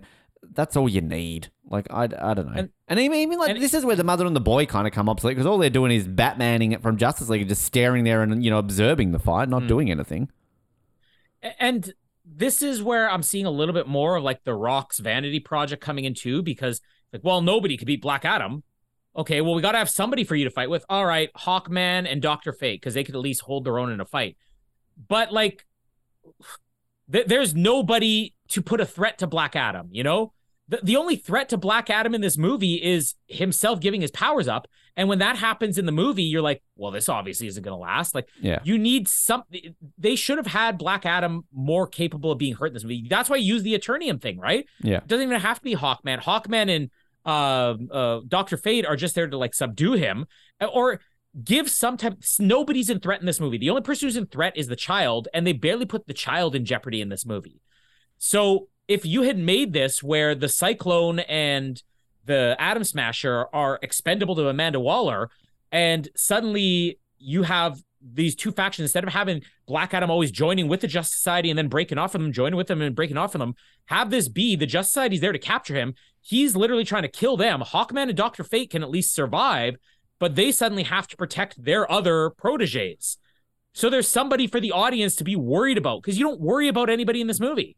yeah. That I think that sums it up. You don't worry about anybody in this movie. It's kind of like you are flat out told the Rock good, everything else bad. No matter what the Rock does, the Rock could literally, you know, AK forty seven a school, and everybody would be hmm. like, "Oh, the Rock." Yeah, kill Oh. little Johnny. He's a little shit. That's that's the people's champ there. And he'd turn to the camera with his like eyebrow. Do you see what the Rock is shooting? And everyone would be like, "Yeah, we do. Kill those kids, Rocky. That's it. Woo!" and we know that these DC movies have a lot of children. Do you know? I actually didn't even mention on the last episode. We we talked about how there's all the mommy issues in the in the in Marvel. It's always daddy issues. In Marvel or DC, it's always the mommy issues. Last week we actually had daddy issues for once.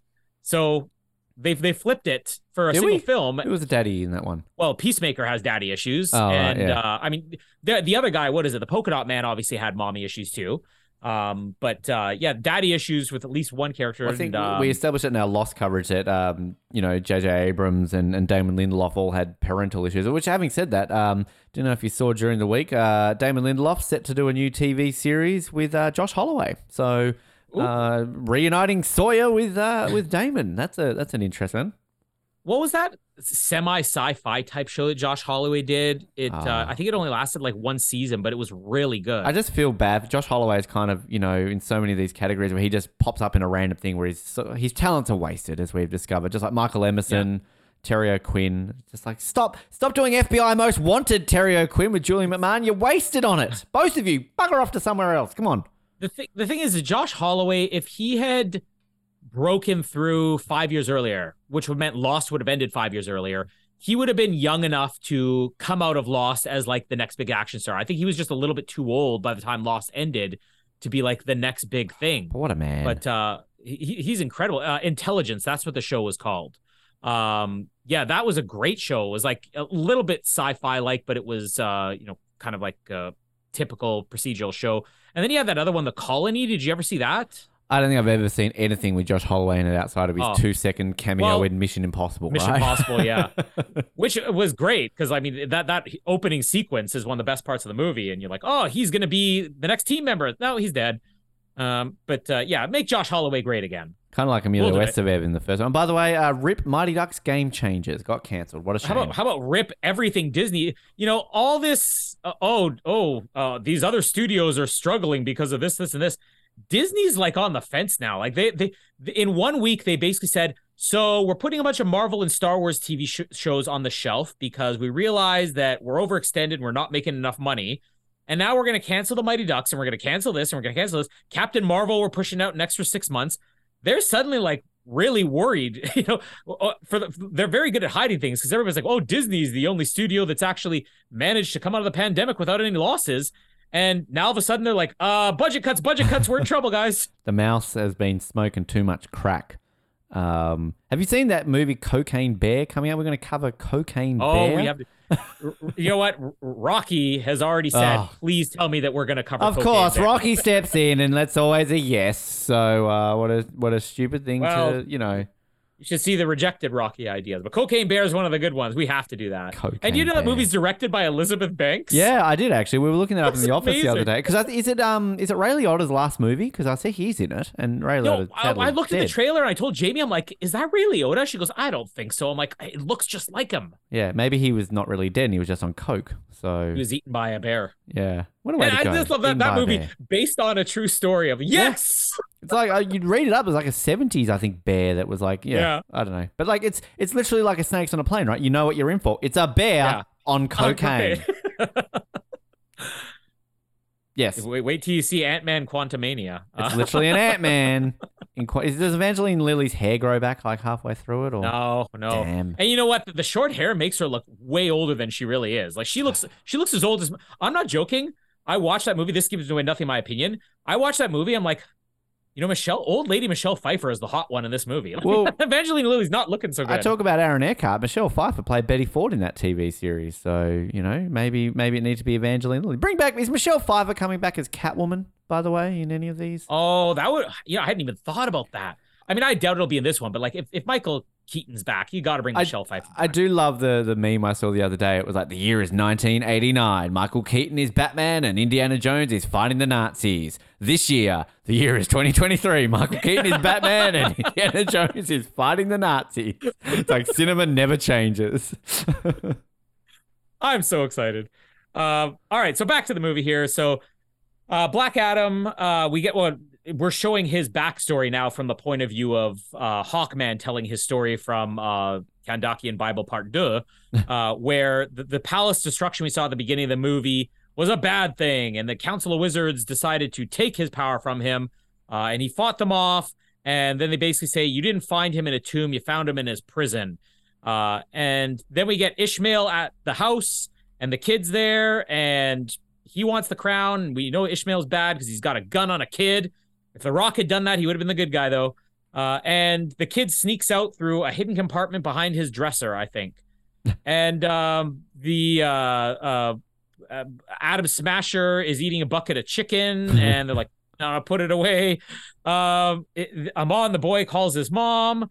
Um, he escaped from the apartment. We get this chasing inside the apartment building, and and this is actually a good sequence with like the hover bikes and everything. Uh, and um, when they've got him in the air and they say release the child, and he says, uh, "You got to be careful about your Yeah. word choice." Uh, Ishmael ends up grabbing him anyways. Like th- this is sort of like, oh, good, the kid's safe, and then Ishmael's like, "No, I got you," and he grabs him anyways. Uh, so the kid's gonna be kidnapped. Something that you forget in the movie every single time they show the kid. You're like, oh, okay, so they've got him now. No, wait, he was kidnapped. Okay, I completely lose track of it.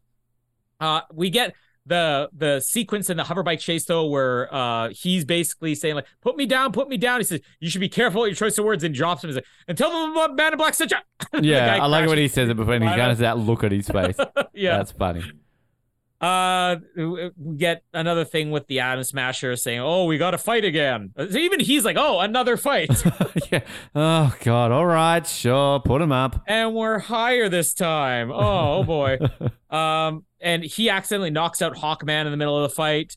Uh, he complains. This this is one of the funny lines he has. Though, is, "Sorry guys, I got no peripheral vision here." uh, and um, uh, the the the brother, I guess, or doctor or whatever.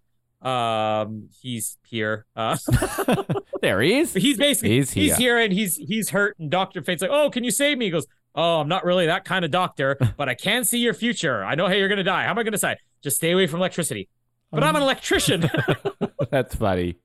That is a funny uh, and then um, I love I love where Black Adam's basically getting crushed underneath the ship as he's like trying to save this kid or whatever, or uh, hover ship, whatever it is, and he's just basically being flattened against it. He has no expression at all. He ends up landing in China somewhere. Uh, he opens the ship, and this is one of those good things. Like, oh, I didn't see that coming. You're like, oh, he's got the kid, and he opens it up, and you cut to a shot of the kid inside a ship, and then you cut to Black Adam, and then you cut to Black Adam looking at nothing. So it, it's a cool little trick on the editing there. You're like, oh, the kid's not actually there after all. Um, and uh, Ishmael is basically saying, "Oh, I'm counting on Black Adam to come and save me. He's the one I want to fight." And Doctor Fate is projecting things and basically says that uh, he's going to break people's mind. Um, and oh, oh, and this is yeah, Black Adam comes here. So here's probably the best part uh, where, as far as the humor goes in the movie, where Doctor Fate's projecting himself to Black Adam here after Black Adam has already killed the guard, and he says, "Oh, we need to question the guards," and he's like, "Uh." He didn't make it, and then you see the body fall after that. Oh, the ground.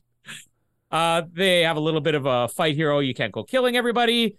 Uh, and um, the Atom Smasher and Cyclone are bonding more. Um, something like that. Uh, break here while I try to make sense of what's happening after this fight. Yeah, I think I jumped ahead before when I talked about some of the stuff because I thought that was that. But is this the bit where too when he grabs, he's got the two people and he's like, uh, "I won't kill One of you. you will live? One of you will live." And then he drops him. and is like, "What does he say?" Like, Or I you think said- that's next. That's still to come. Oh well, I'm I'm, ju- I'm jumping ahead, but like whatever. Like he's Go like, oh, it.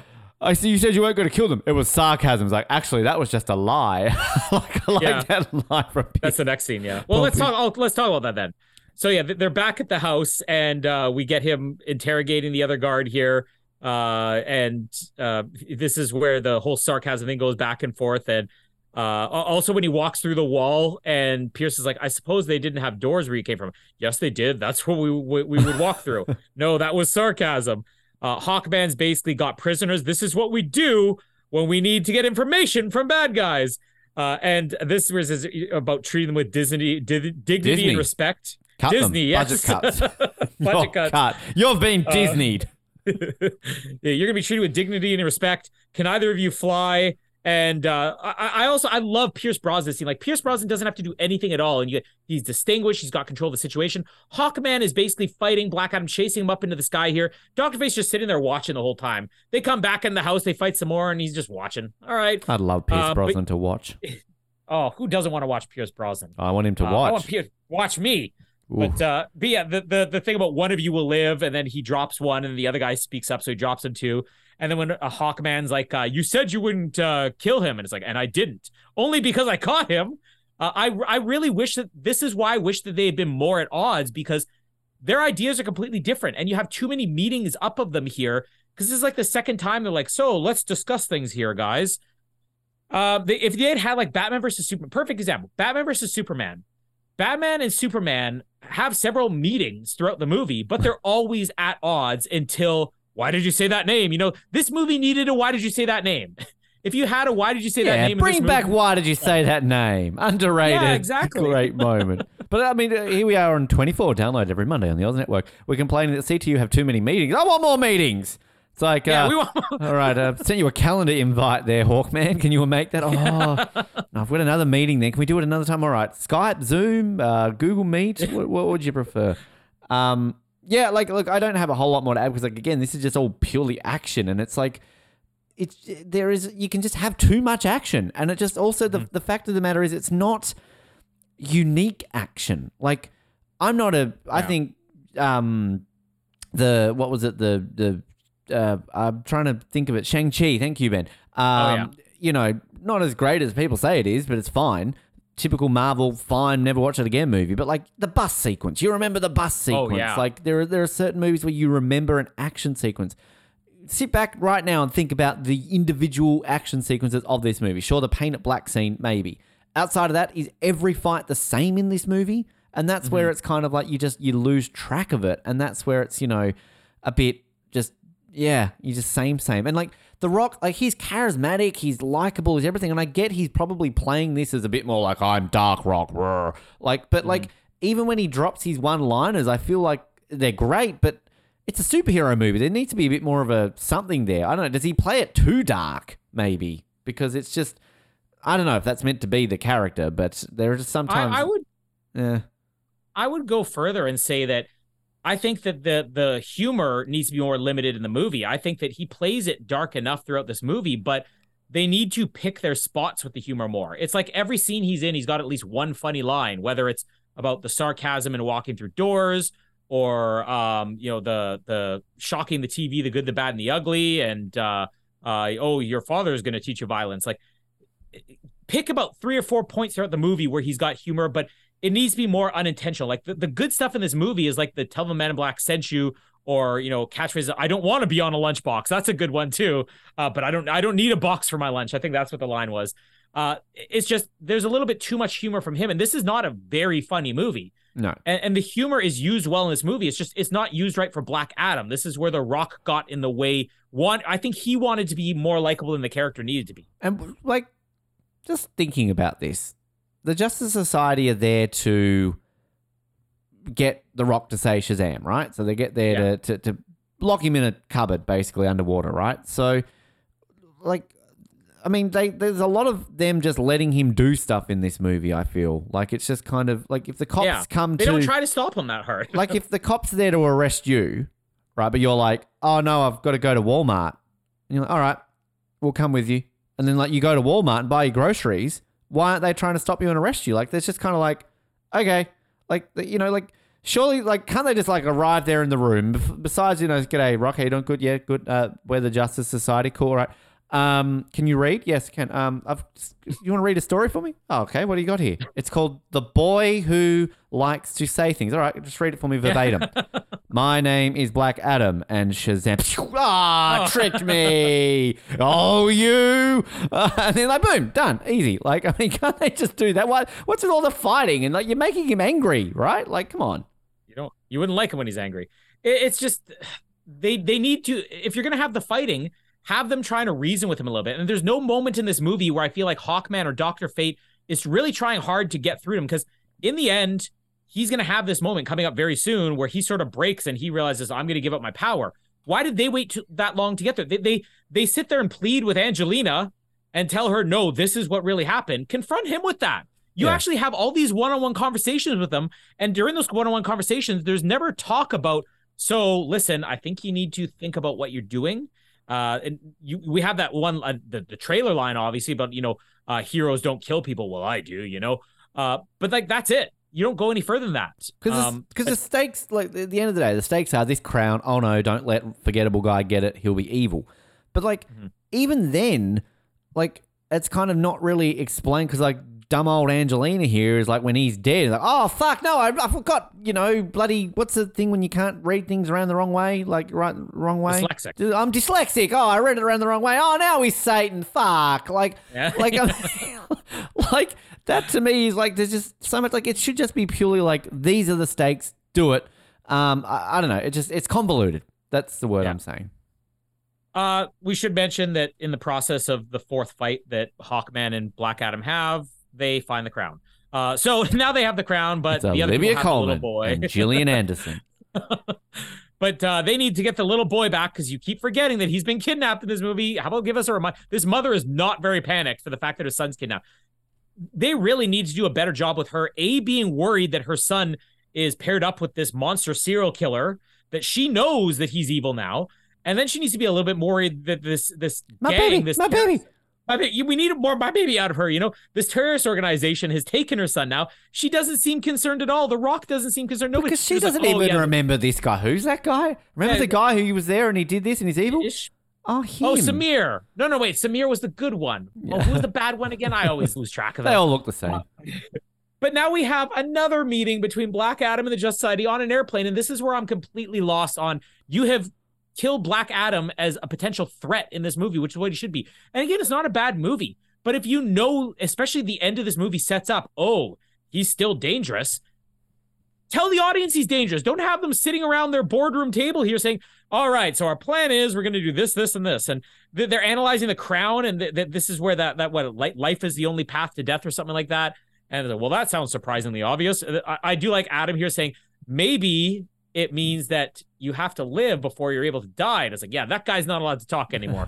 uh, but this, of course, ends up being that they, they reverse it later on. But uh, there, there's your you say it backwards, right? I'm dyslexic. You got to say it backwards. Now Yeah. I'm Satan. like, let, us be But- honest. Like, literally, if you had a, a normal, I'm not saying people with dyslexia aren't, aren't normal, but like if you had somebody without dyslexia in this, this Yeah. movie would be over in 10 minutes.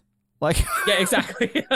or a mirror. Just hold it up to a mirror. That's what. That's Exactly. why it's the other one. A mirror. This is why I never understood was Like, on the th- crown I'm before. sorry, now when I play it this way. what was the uh, the Benedict Cumberbatch thing? The the cipher movie that he like, you know, the the Nazi oh code. yeah, the imitation game. Right, like, like I'm sure, like if fucking Benedict Cumberbatch is sitting around there going, "Hmm, this is what it says." It doesn't make sense, but it has to be it. Like smart people who crack codes and it's going to life is a leading to death.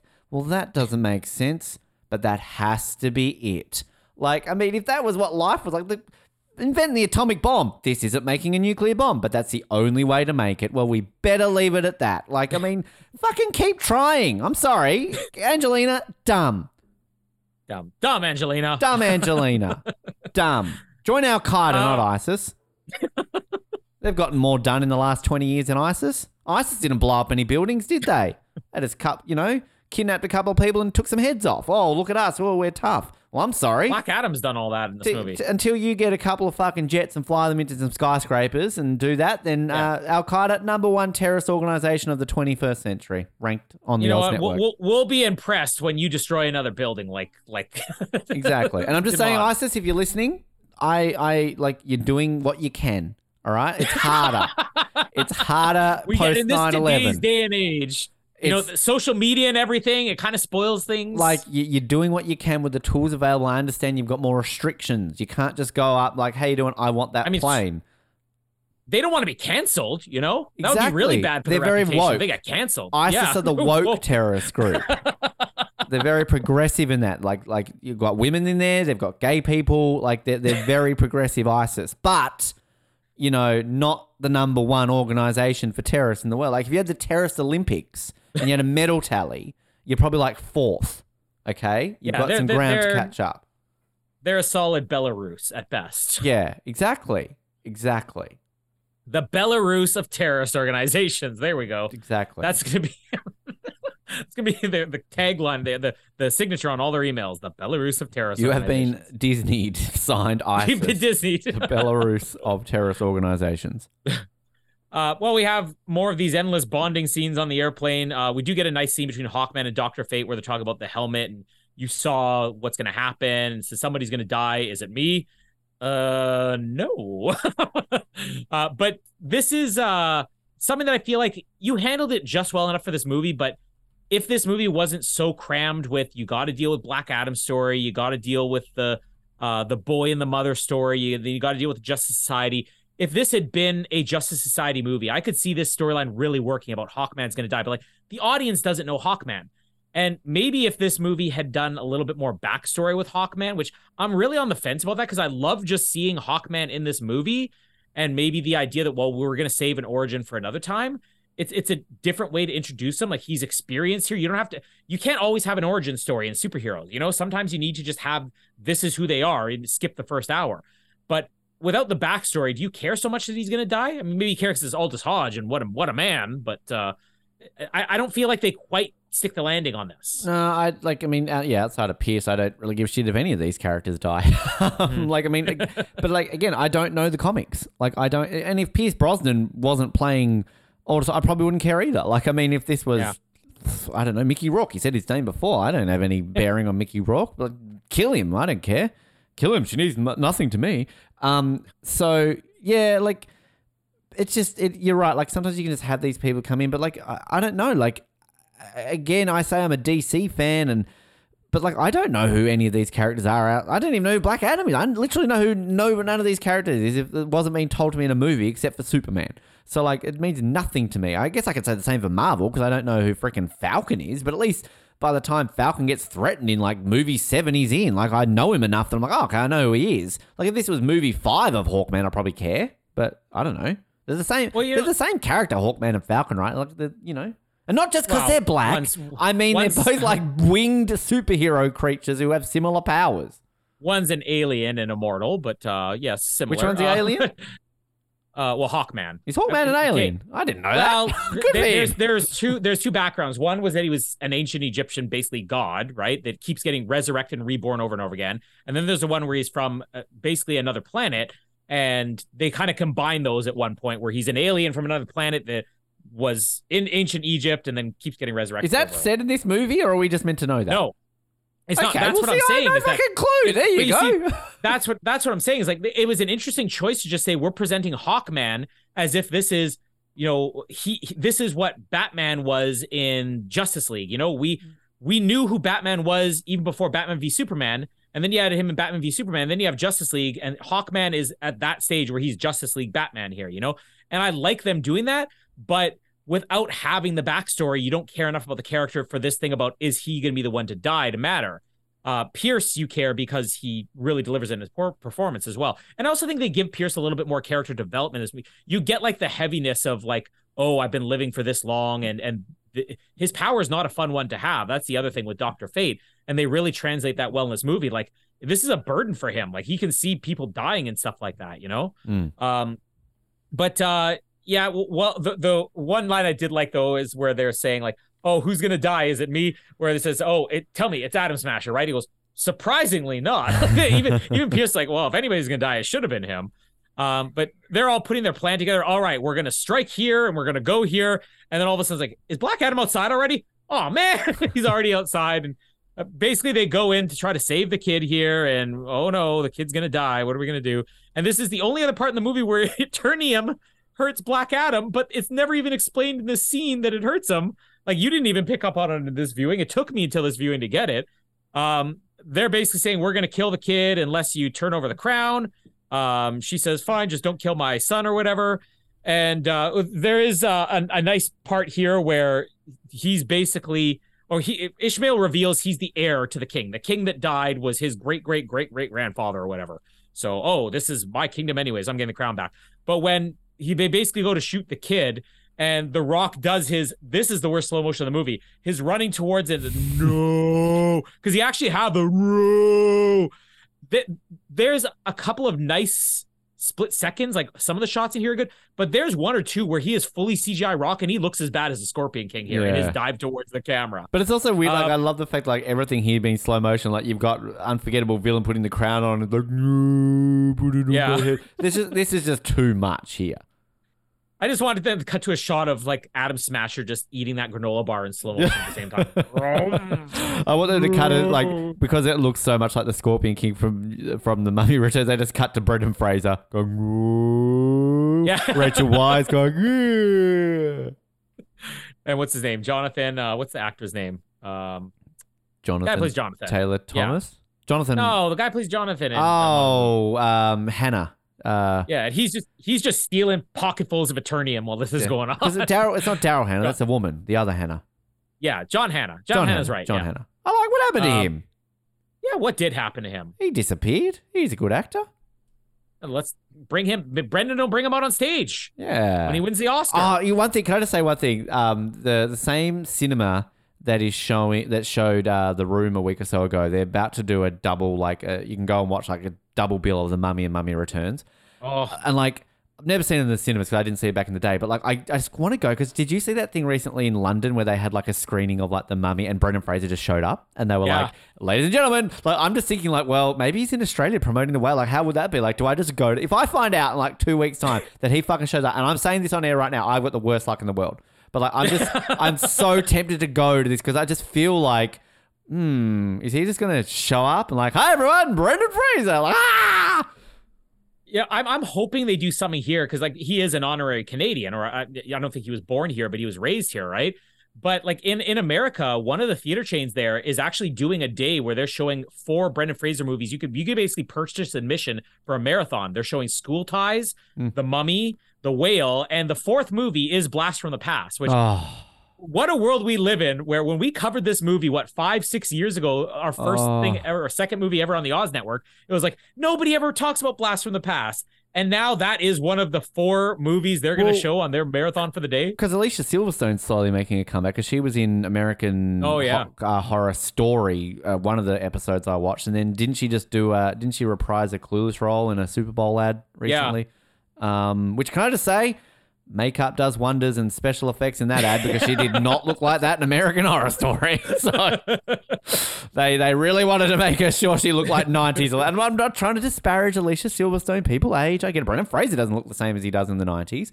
But um, I like Alicia. I know you don't, but whatever. i liked her in blast from the past but uh yeah that's pretty much it um yeah so he basically stops off the bullet i love every time he, he there's multiple times in this movie where he catches the bullet and if he catches a bullet do you know what i'm thinking of right now when, when somebody catches a bullet Um, somebody catching AIDS? I don't know. No, no, rush hour blooper. I once caught a bullet Oh. with my bare hands. I caught a, bu- I catch- caught, caught a bullet in my catch back. caught your bullet. No, no, catch. Caught your bullet. oh, we need to watch those movies. oh.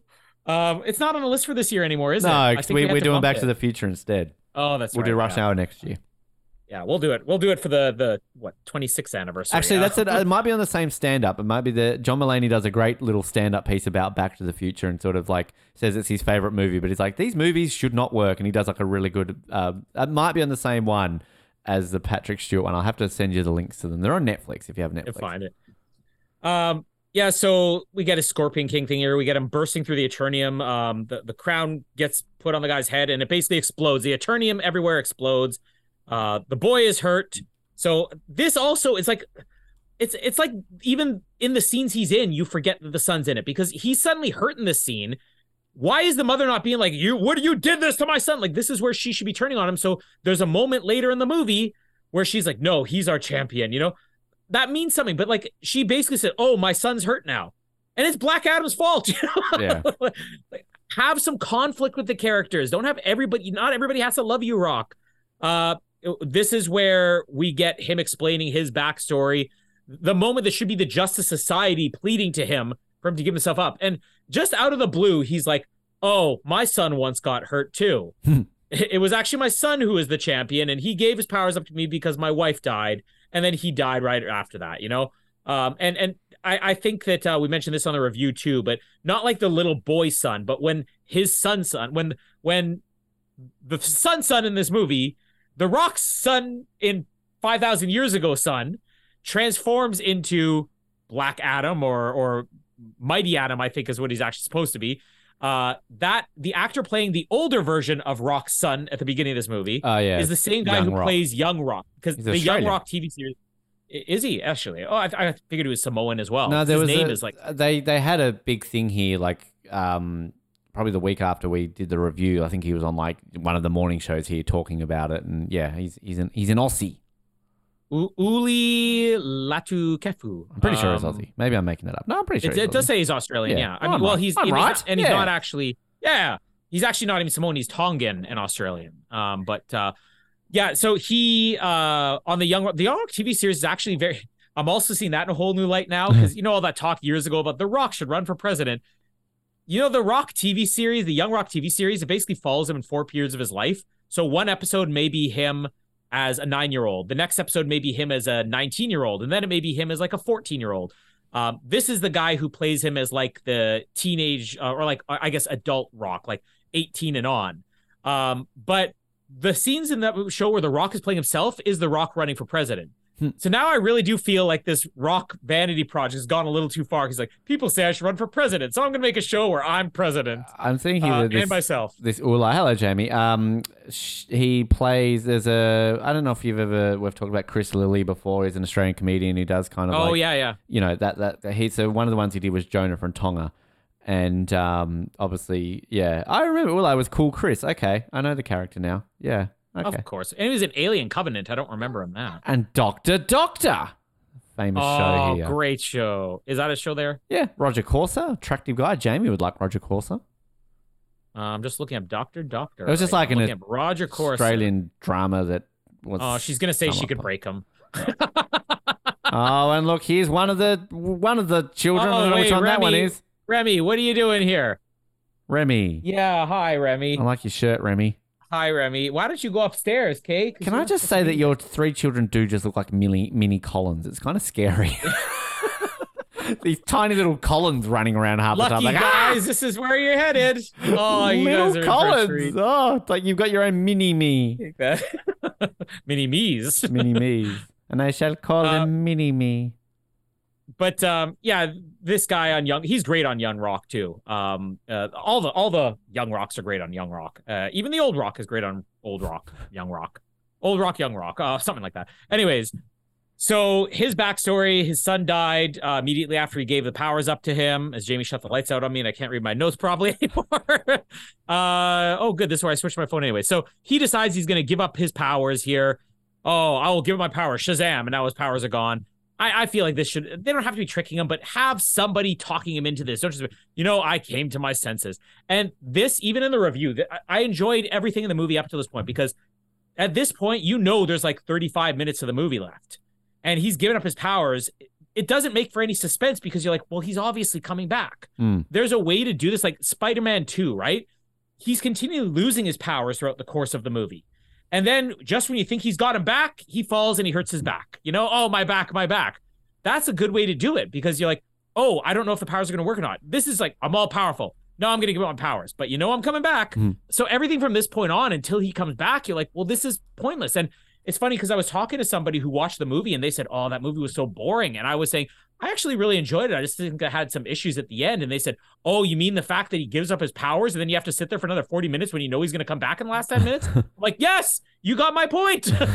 so I'm obviously not alone in thinking that. I don't know if you, you, I don't remember if you even agreed with me on that in the, the original one. It just seems like it's a bad choice for story to have him give up powers when you know he's coming back. And it's still quite a bit left in the movie. Yeah, I mean, I don't know if I really commented on that at the time, but no, it's a it's a it's a good point. Um, but I mean, there's a lot of these movies where they kind of do that, and you sort of, you know, like James Bond leaves the Secret Service. Well, you know he's going to come back. Like, I mean, it's just kind of things that they do that to add conflict to it, right? But um, But like those are things that are done early in the movie, so you know that there's stuff that's gonna happen. This is literally, oh, the guy this whole movie's about, he's giving up his powers and he's gonna be absent for the next 20 minutes while you watch all these supporting characters. Superman. Um, Yep. so yeah, I mean, it is kind of that whole like, oh, we didn't realize we needed you and your powers, so come back and Yeah. say underwater or something like that. Like, um, I wish I, if I every time I said Shazam, I turned into one of these things. I wish I just turned into the Rock. Would The Rock be your go-to or Zachary Levi? Well, Zachary Levi's fun, Like, but the Rock, like everyone, like uh, if you went down the street and surveyed, got a bigger dong. if you if you surveyed like ten people and were like Zachary Levi or, or The Rock, they're like, oh, The Rock, The Rock, fucking love The Rock, The Rock, The Rock, The Rock. Whereas Zachary Zachary Zachary Levi, I reckon, is quite well hung. Colin Hilding, like I don't reckon Oh, that I, man. I bet they both are. Well, you know what? You might. I, I would have said The Rock, but with the steroids that man uses, he's got nothing left. He's he's shorter than Jason Momoa now. Whereas I just also think like The Rock, like yeah, like I mean, there's too much upstairs there, and not in the head, but like in the chest that like you know would be scary. Zachary Levi, like he's got the charm of. Per- I, I'd rather be. Good looking with a Viola good Davis. personality. Oh God, I'd, who wouldn't? I would say Shazam and be Viola Davis. yeah. Shazam! I got an EGOT. Yeah, I'm Viola Davis. Woo! Like that's the dream.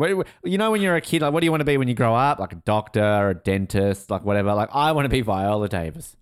Did you did you have any weird things that you wanted to be like uh, outside of the usual ones? I'll tell you, my weirdest was I actually said I want to be Jerry Maguire when I grew up. When I saw Jerry Maguire. So you did want to be Tom Cruise. Um, yes. I don't know. I think I wanted to be a dragon. I wanted to be a dinosaur. um, you know, it's shit the kids say. I wanted to be an Olympic athlete. That clearly was always going to be possible. Um, I wanted to be funny. Uh, I wanted to have friends. um, one of these days, maybe. No, nothing really out of the ordinary. I mean, I guess a dinosaur and a dragon's out of the ordinary, but I legitimately looked into like I actually really want. You know, like you want to be an astronaut, right? Every kid says it, but like Yeah. I legitimately researched it. So I'm Oh, yeah, like, me too. I knew I had to be a pilot, so I really got into planes. Um, and just like I, I was full on going to join the Air Force and everything like that. And thank fuck I didn't because I'd be I- the worst person in the army in the Air Force. I have uh I have always said my dream job it's nothing specific. I mean, astronaut would be my ultimate dream job, but my dream job would be anything at NASA. I, if if if I could give up everything I have now and work for minimum wage to be the guy who sweeps the floors in mission control after hours, I would take that job in a second. you could do it. Your kids, you know, Jamie's fine. Um, exactly. my, look, my, mine was always an athlete of some sort, like an Olympian, Formula One driver, professional athlete. Netball. Ne- oh, fuck, I would be. Like, if they weren't so sexist in netball and allowed men to play, um, they do allow men to play, but no one gives a shit about the men. When are the men going to get equal pay in netball, huh? We don't talk about that, do we? No, we don't.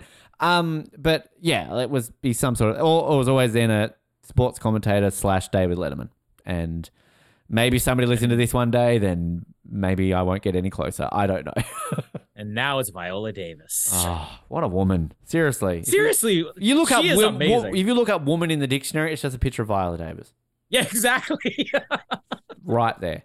What a Man, it's The Rock. Woman is Viola Davis. Yeah. Aliens come to Earth. Hmm, what's a man and a woman? Oh, Viola Davis. Rock and Viola Rock. Davis. Okay.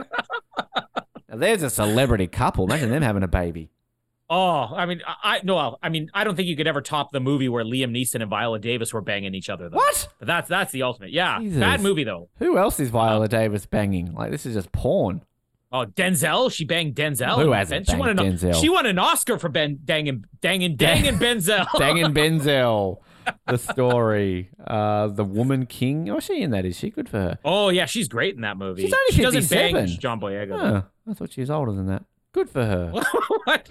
Only fifty-seven? She was in Ma Rainey's Black Bottom. Never heard of it. Wait, that was the Chadwick Boseman one that he didn't win the Oscar for. That went to Anthony Hopkins. Oh, the one that It's it's not a good about. movie. That that's a movie where it's like, oh, if you take out two performances, this is a bad movie. Okay. Good for her. Oh, she was nominated for an Oscar for that as well. Ben, come on, know your Viola Davis. Shame on you. The uh, oh, she was in Prisoners with Jake Gyllenhaal and Hugh Jackman. There's two guys I want to see her Ah, bang. she was in World Trade Center. She played Mother in Hospital. Ah. wow, saw- was, was she just not famous in 2006? Like the Nicolas Cage movie World Trade Center. That actually isn't that bad. Um, like she played Mother in Hospital. That was the Viola Davis in 2006. Wow.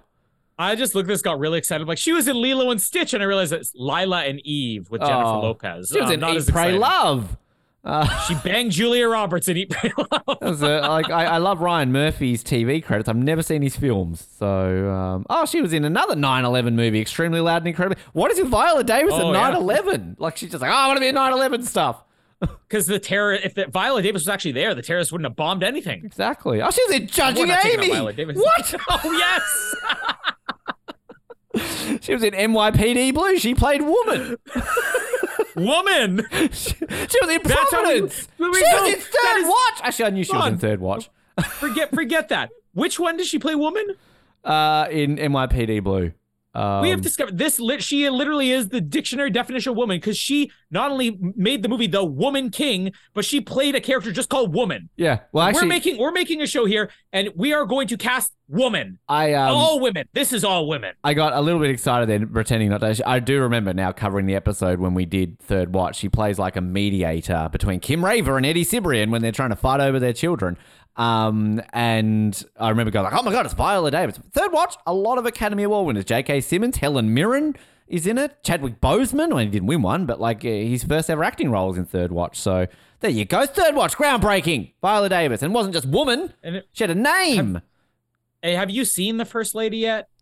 Uh, yeah, absolutely. I yeah, it's good. We talked about it a bit last year. She's okay as Michelle Obama. She's just it's it's the lip. But who thing. does she bang in it? Is my question. Who's who's Obama? Um, a guy who's pretty good as Obama. Um, I can't remember. The new the new EGOT is you got to win an Emmy, a Grammy, an Oscar, a Tony, and you got to bang Viola Davis. Well, I got to. if you do all five of those things, you are better than an EGOT. We, we should do like it's the first lady got cancelled, but like I mean, you got to think about who's in that film. Colin Viola Davis, guy who plays Brax, pretty good. Aaron Eckhart and Michelle Pfeiffer, and of course Kiefer Sutherland's banging Gillian Anderson. so I mean, what's on? And also Kiefer, can I just point out now that he's doing this freaking crypto thing, which I love. Because he's on billboards in Sydney right now. Next time I see a billboard, like one of those electronic billboards, you just see Kiefer's face holding a phone up. Like, ah, I want your Bitcoin, Kiefer. I don't know what you're doing, but I'll, I'll buy it. Good on you, Kiefer. all right, so yes, Viola Davis. All right, let's get um, through this, Colin. It's two hours and seven minutes. This This is shouldn't gonna be taking this so is gonna be quick. This is gonna be quick now. Um, so they uh, have taken him to a black ops site somewhere in the Arctic, I'm guessing, uh, and it's all underwater. And we get a connection to Viola Davis here because somebody from Peacemaker shows up to deliver two lines. So obviously James Gunn had some type of say in this movie at some point. I actually do think that I'm not saying that they're going to continue on with the, the Black Adam universe, but James Gunn's kind of all but said Shazam is one of the things. It's like we're not doing anything with Shazam. Like not that we're not doing anything, but we're not Shazam's not going anywhere. We're gonna keep making these because I know that Zachary Levi is like BFFs with uh, James Gunn, and uh, obviously James Gunn knowing this is right around the time that whole controversy of the Rock's taking over the DCU, but it was actually James Gunn. James Gunn had enough say to put one of his characters from Peacemaker in this movie, uh, who didn't need to be in here. This could have been anybody. In fact, it took me. I had to rewind. I'm like, is that the girl from Peacemaker? And and It's the blonde Suicide woman, right? Squad? The blonde, yeah. Yeah. But like, it's so blink and you miss it. But obviously, there's some type of and and they have come out and said, oh, we're still talking. You know, it's not like I'm done. The Rock is canceled. I think that they'll probably eventually just do. James Gunn will have the common sense to talk The Rock into doing Black Adam versus Shazam for a third Shazam movie. That's what I think think's it's going to be one of these things where it's all like, oh, reboot, reboot, reboot. We're never having these people, we're never having those people. And then in five, ten years' time, like it will be like, boof, Henry Cavill. Like, you know, it's just, it's literally Well- like what we're getting with Michael Keaton right now coming back. Or like, you And- know, Tobey and they've Maguire s- and Andrew. Like, it's just, it's going to happen. And uh, here's the thing: a, a lot of people are going to assume that the Flash is just copying Spider-Man, but like the Flash was filming before. The Flash had been delayed for three years, so this Yeah. thing is done. It was in the can before Spider-Man Away came out- came out. But the the newest trailer for the Flash, like you're seeing Yeah. different flashes in that as well. And this all started, I think it was like four years ago when the TV Crisis on Infinite Earths, when, when Brandon Routh came back to play Superman and Tom Welling came back to play Superman, and you had the Superman and Lois Superman that was the first like multiverse crossover, like long before Marvel or DC even thought about Flash or uh, Spider Man. And in that Crisis on Infinite Earths, one of the last scenes is Ezra Miller appearing before the TV version of the Flash. So they've been setting this up from the beginning. Like I honestly believe when they say this is going to be the reboot, that's what they're intending. This this is going to sort of split off. These are all the different universes. Some of our movies are going to take place in the Viola Davis universe, which has now been renamed. Some of them will take place in the Robert Pattinson universe and then one day you will have them meet together. Like I think that's the ultimate plan they have, which is probably why Henry Cavill was okay with taking a back seat for now, and that's probably why you know of these other people like Gal Gadot are like, oh, you're not recasting Wonder Woman, you're just doing Wonder Woman prequel series, so fine, I, I, you're gonna eventually use him one day. It'll lead to that ten years down the road. Yeah. I, I, I agree. I think like it's that clever way you can make all things relevant. And can I just say in that Flash trailer, uh, obviously you see Michael Keaton, great, but there's a scene where you've got Batman on like the bike. Is that the Christian Bale Yeah. bike? Is that what Oh, they're meant yeah. to be? Is that what I they're meant to be was the same alluding to? Because there's a lot of people talking now. It's like that's the bat, the Dark Knight Yeah. uh bite bat cycle or whatever. So there's rumors starting now. If if it happens, then I I, I will die a happy man. I That's just it. want them like me Like, now. again, even Clooney, like even fucking Clooney, Anything, in. yeah. Like you know, I'd like, but like I, I don't the- overdo it. but- No, but like the, the one thing I would like, and we're getting sidetracked. We want to finish this movie, but like it's it is that thing of, you know, we talked about it in Spider Man. It's sort of like, oh, well, you didn't bring back like Topher Grace, or you didn't bring back, you know, James Franco, so there Yeah. were a couple missing. But like, I think that I would like them to come out of that and like, yeah, Michael Keaton, all that sort of that you're connecting that world, great. But like, like the one that I would love them is connect Joker and connect Robert Pattinson Batman because that's kind of where it's a bit annoying and frustrating for me that you've kind of got these two other worlds out there. Like mm-hmm. I know there's been a lot of talk recently this week about the the Joker one with Lady Gaga because Lady Gaga released like a screenshot of it and you know sounds exciting, but then it's like, well, how does that connect into this? And then you got Robert Pattinson. Mm. That's where it's a bit annoying. So I hope that the Flash does that. So that you go, oh, one Yeah. timeline. G'day, Robert. Oh, whoops, wrong door. Oh, boom. G'day, Joaquin. Oh, wrong door. Okay, cool. They're connected. Move on. Yeah, I honestly believe that this movie, because we see in most of the clips of that trailer, there are multiple Ezra Millers. Yeah. I, I believe that we're going to have Batman at the beginning of the movie. We're going to have Michael Keaton in the second half of the movie, and maybe we'll get a couple cameos. But I don't think you should overdo it. I feel Arnie like is Mr. Freeze. this. Oh, that would be amazing.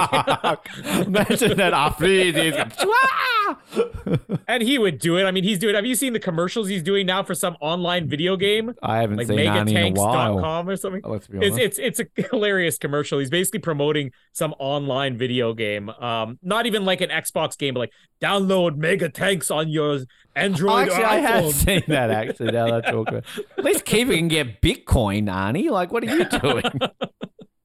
Anyways, wrapping up this movie. So yeah, he's held in this prison. It's underwater, and this is another one of the few ties to Shazam that where they're basically saying he's underwater. He can't say the word Shazam because that was the one point where it didn't work for Billy in Shazam when he was trying to say it and his head was being dunked in the the water or whatever. Um, so some loose connections here. Um, the uh, they're all celebrating. Oh, Black Adam's dead. Let's all give ourselves a pat on the back. Uh, they give a cape to the little boy here. Why is he excited? Because his hero is now locked up for life. I don't know.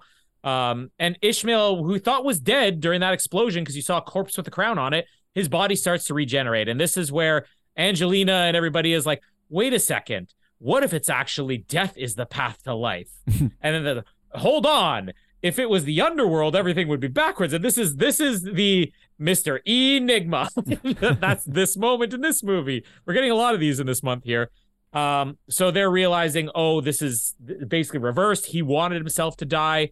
Uh, now we get to him, Ishmael in the underworld, and Sabbac is the the demon or whatever, and he's basically, we give you the powers. You are our champion now. Um, and Sabbac is a, one of the villains from the Shazam. I mean, I haven't read a lot of things, but he's in the Shazam comics as well. So this is an actual villain. But we are now in the last half hour of the movie before the villain's introduced, and you're using a character that everybody keeps forgetting as part of this movie. Not that exciting. Um, we we do get uh, another part here with Hawkman and um, Doctor Fate about the just tell me how I die or whatever, uh, or tell me if it was me who died. And he says, okay, yes, it was you who died or whatever. So now we think he's gonna die. Uh, the actual scene is coming up. It's handled really well. Um, this is really bad though. When when Sabbac comes to life, destroys everything. They're on the ship and there's a, a beeping on the computer. So what is it? It's Sabbac. The readout tells me so. Wait, you looked at a computer and said, "Oh, there's the Sabbac blip." I've been waiting for this to come on. the Hold. How do you look at the computer? This is basically the button that does everything. Oh, the computer's saying it's Sabbac. The computer's- Sabbac blip Sabbac. is heading towards the Sabbac blip, and I think we are the Sabbac blip. Yeah, exactly. Galaxy Quest. Yeah, but like you have programmed this thing from the beginning to recognize an ancient demon that you didn't realize could even be resurrected. Like this is a thing on your computer. I don't understand that. Um, now we get the Justice Society having a fight with Sabbac. Uh, we have Hawkman at this point thinking that he's gonna die, and I I love how this is handled, where he's like, "Okay, well, I have to die. I'm gonna go out in a blaze of glory." And then all of a sudden, Doctor Fate interferes. He puts that barrier up, and he says, "You know, wait, but you saw me die." And he says, "I did see you die, but I also saw that there's an alternate option under, which actually nicely ties back to that. I wish there was a third option line they had earlier." Um, so I think of all the the subplots in this movie, like I actually will will go as far as say I think that the Doctor Fate Hawkman who's gonna die story is handled better than a Black Adam story arc. You know, uh, Black Adam is great to watch in the fights, but I mean, there's not much story arc. There's not even an option to really do a story arc there. Um, so Doctor Fate's gonna have the fight here with Sabbac, and we get him obviously multiplying himself and everything. And while he's doing this, he also projects himself to Black Adam. He gives him a pep talk. He breaks him out of prison. Uh, another thing that really just doesn't make any sense here, other than the fact that you need to have the longest slow motion shot ever, to the point where when Black Adam finally emerges and says Shazam, I again forgot. I'm like, oh, he already got out because you show him getting out of the tank. He has this mask on. All he has to do is remove the mask right there and say Shazam, and then he just flies up. But instead, he's like, oh, let me keep the mask on, Yeah. dive into the water, slowly swim to the surface, which he should be dead, and you just assume he's there. So the fight continues on. And they keep cutting back and forth. And by the time they actually cut back to him, like, wait, he's still in the water? what are you wasting your time for? But of course, it is the slowest slow motion shot in the history of film here. Um, and uh, Doctor Fate's barrier drops, so they, the rest of the Justice Society comes in, and um, was trying to rescue him, but uh, Doctor Fate's killed. Uh, oh no, he's dead. Poor Pierce. Uh, you do get the a, a good slow motion shot here with Sabbac's going towards the throne, and the three remaining, like Atom Smasher, Cyclone, and uh, uh, Hawkman, are all just diving towards it. They're no, it is a cool. Them all diving towards it and everything. Uh, he's gonna put on the crown. Oh no. Uh, and then, oh, guess what happened now? A skeleton army just came to life if this hadn't been the last 10 minutes of this movie, there might be some tension, but we're going to kill even more tension to this because the skeleton army is going to come to life. You're going to have Angelina and Uncle Player who are, don't worry, we'll take these on. No, non-violence for you, son. Don't listen to Black Adam. I want non-violence for you. There's better things you could do. I know. I'll go start a rebellion. So he goes, he does his diamond cutter. He rallies the troops. We have more slow motion as they're still diving towards the throne, I think, as the skeletons are still slowly coming towards Angelina and brother player here. And just before any fighting happens, Black Adam shows up and the skeletons don't even fight. Like, why did we do all that slow motion and no action happens? I wanted to see Jason and the versus the Argonauts. Like, baby, come back! And he's swinging his sword and chopping skeletons to pieces, and we don't even get it. Those Like, poor skeletons were cast. Like poor Calista Flockhart was cast in this movie, and she's just gone. Oh, I didn't get to do anything. it's just a waste because you're like, oh, this is gonna be really cool, and then nothing happens because the Rock's ego took over, and he's the only one who can take part in the climax. Where what does he do in the climax? He fights Sabbac briefly. He, uh, you think Hawkman dies, but then you find out it's just an illusion because he was able to use the helmet. Some reason he's able to use the helmet before the helmet just disintegrates. I, I guess it's supposed to be like Doctor Fate's spirit is still alive, and he allowed him to use it or something. I don't know. Um, we get uh, the statue getting leveled, and oh, Atom Smasher has to do one thing in the movie because you think Black Adam catches the statue, but instead it was Atom Smasher who caught it. So they could have one line at the end where he said, "I think we work together as a team nicely." Because you caught one thing, because The Rock has to take over for this entire climax here. Uh, we do get the final payoff of the Man in Black line is telling the Man in Black sent you, uh, as he rips the man's head in half. So at least we get one vicious act from Black Adam at the end here as he rips a man's head in half. Uh, I, I like the Doctor Fate helmet vanish, like I said, and then we have this heroic ending where they're like, "Oh, we're the champion." They're all chanting "Black Adam, Black Adam" or whatever it is they're chanting. Don't have everybody cheering for him. He, you can't be intimidated by a guy that nobody's afraid of. Have people be afraid of him, or just have the mother and the son say, "We're it's, the Dark Knight ending." Everybody else is coming to get Batman because he's the villain, but they're like, "No, no, no, no. We know that he's a hero. Everybody else is going to think he's a villain." Um, and uh, we get that pose, which I said is like probably the most famous Black Adam comic book pose of him sitting like all heroically on the throne and everything. For here's a bad one liner too. He goes, "Oh, that looks like a comfortable throne." It's like, "What are you gonna do now?" And it's like, uh, "I know." And he just flies up in the air and smashes the throne. Why? Because he needed another Rock smash. rock smash yeah uh and then of course we end with the line as says oh, i'm thinking teth adam is a little too old fashioned so what should we call you boom black adam appears on the screen But movie's over Most awkward like zoom in ever. Like because it just like it hangs enough on his face where he's kind of like, oh ha ha, he's gonna say it or it's gonna come out. just It's short like, of the eyebrow It's like literally like it's like a I swear it's like a fifty second scene. It's like we get it, you're Black Adam. Yeah. Well, credits. we get it, Rock. We get it. Like you see there in the background going and zoom in on my perfectly chiseled chiseled jaw and face. Um, do you want me to go through this and we can talk about the Henry Cavill Well- scene separately because that's just amazing. uh yeah yeah yeah okay yeah cover that. I don't have much to say. There's lots of action. There's blowing up shit. Um, again, like it just goes back to my point where it's just like this goes on for so long, and it's just what are the stakes here? Like all of a sudden, random guy that we forgot is the devil, and like, but even then, like, what what is he trying to do? I will get the crown and take over Narnia. Like, why do we care about this little country? Like, at least. One thing I'll say with Black Panther, at least you kind of care about Wakanda. Like, I mean, it's sort of, there's enough there we can, like, okay, yeah, Wakanda, yeah, I'm on board like this is what is this kind of meant to be the Wakanda of DC? Like, it's just I don't know. um, It's just like i mean it's fictional but like I mean I'm not trying to say like oh evil people take over you know whatever. But, I mean Black Adam's meant to be evil and people are chanting Yeah. him. Like I mean how do we know that the old devil man he's not going to improve it? Like he could be like, oh, exactly. free dental for everyone. I was going to give you guys dental. yeah, he could be a good leader. Like uh, there should be an election. I think Black Adam two should be the election. Devil versus Black Adam. They have a, a debate. Devil's like, but, but I was going to give you a four day work week, guys. Come on. Well, let's not even talk about Black Adam's healthcare policy. Ah, boo, objection, objection. Um, fighting, whatever. Like I don't know. Like and just this, this, because again, this guy just gets turned into the devil so late. when you're just like, oh, he's evil. Yeah. Like, but I mean, like seriously, the devil. Like I mean, you might as well just turn him into Hitler. Like cliche. Come on. Like I don't know. and at least with Wonder Woman, they turn, they reveal Ares with enough time left in the movie that you get to see her fight Ares yeah, and basically struggle with him and then come back and fight him again. yeah. The only time Black Adam fights this guy is the end of the movie. So he's never had a chance to be built up as a threat. If if we saw him emerge and he suddenly starts just stepping on buildings and he manages to kill, I don't know, Atom Smasher and Cyclone or whatever, and he kills everybody, and and the Doctor Fate can somehow bring them back to life. Just show him doing something menacing. We the only thing we see this guy do is lose to Black Adam. Yeah. So you can't even feel like this is a big threat for the final fight when you haven't seen him against anybody other than Black Adam. And the crown gets destroyed, right? So like once when he rips his head in half, I guess. Well, yeah, okay, cool, but uh, I don't know, but uh, whatever. Yeah, just it's, it's that awkward moment at the end when they're just zooming on his face. Well, what shall we call you?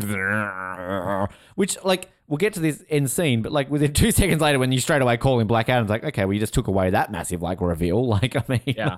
But um, yeah, the end, the end bit, the best bit of the whole All right. So before I get to the end bit, I want to mention the two things I, I alluded to earlier. The things that would have tied this more to the rest of the DCEU that I'm guessing they forced them to take out. And this might explain a little bit more about The Rock's insistence on having Henry Cavill in this movie.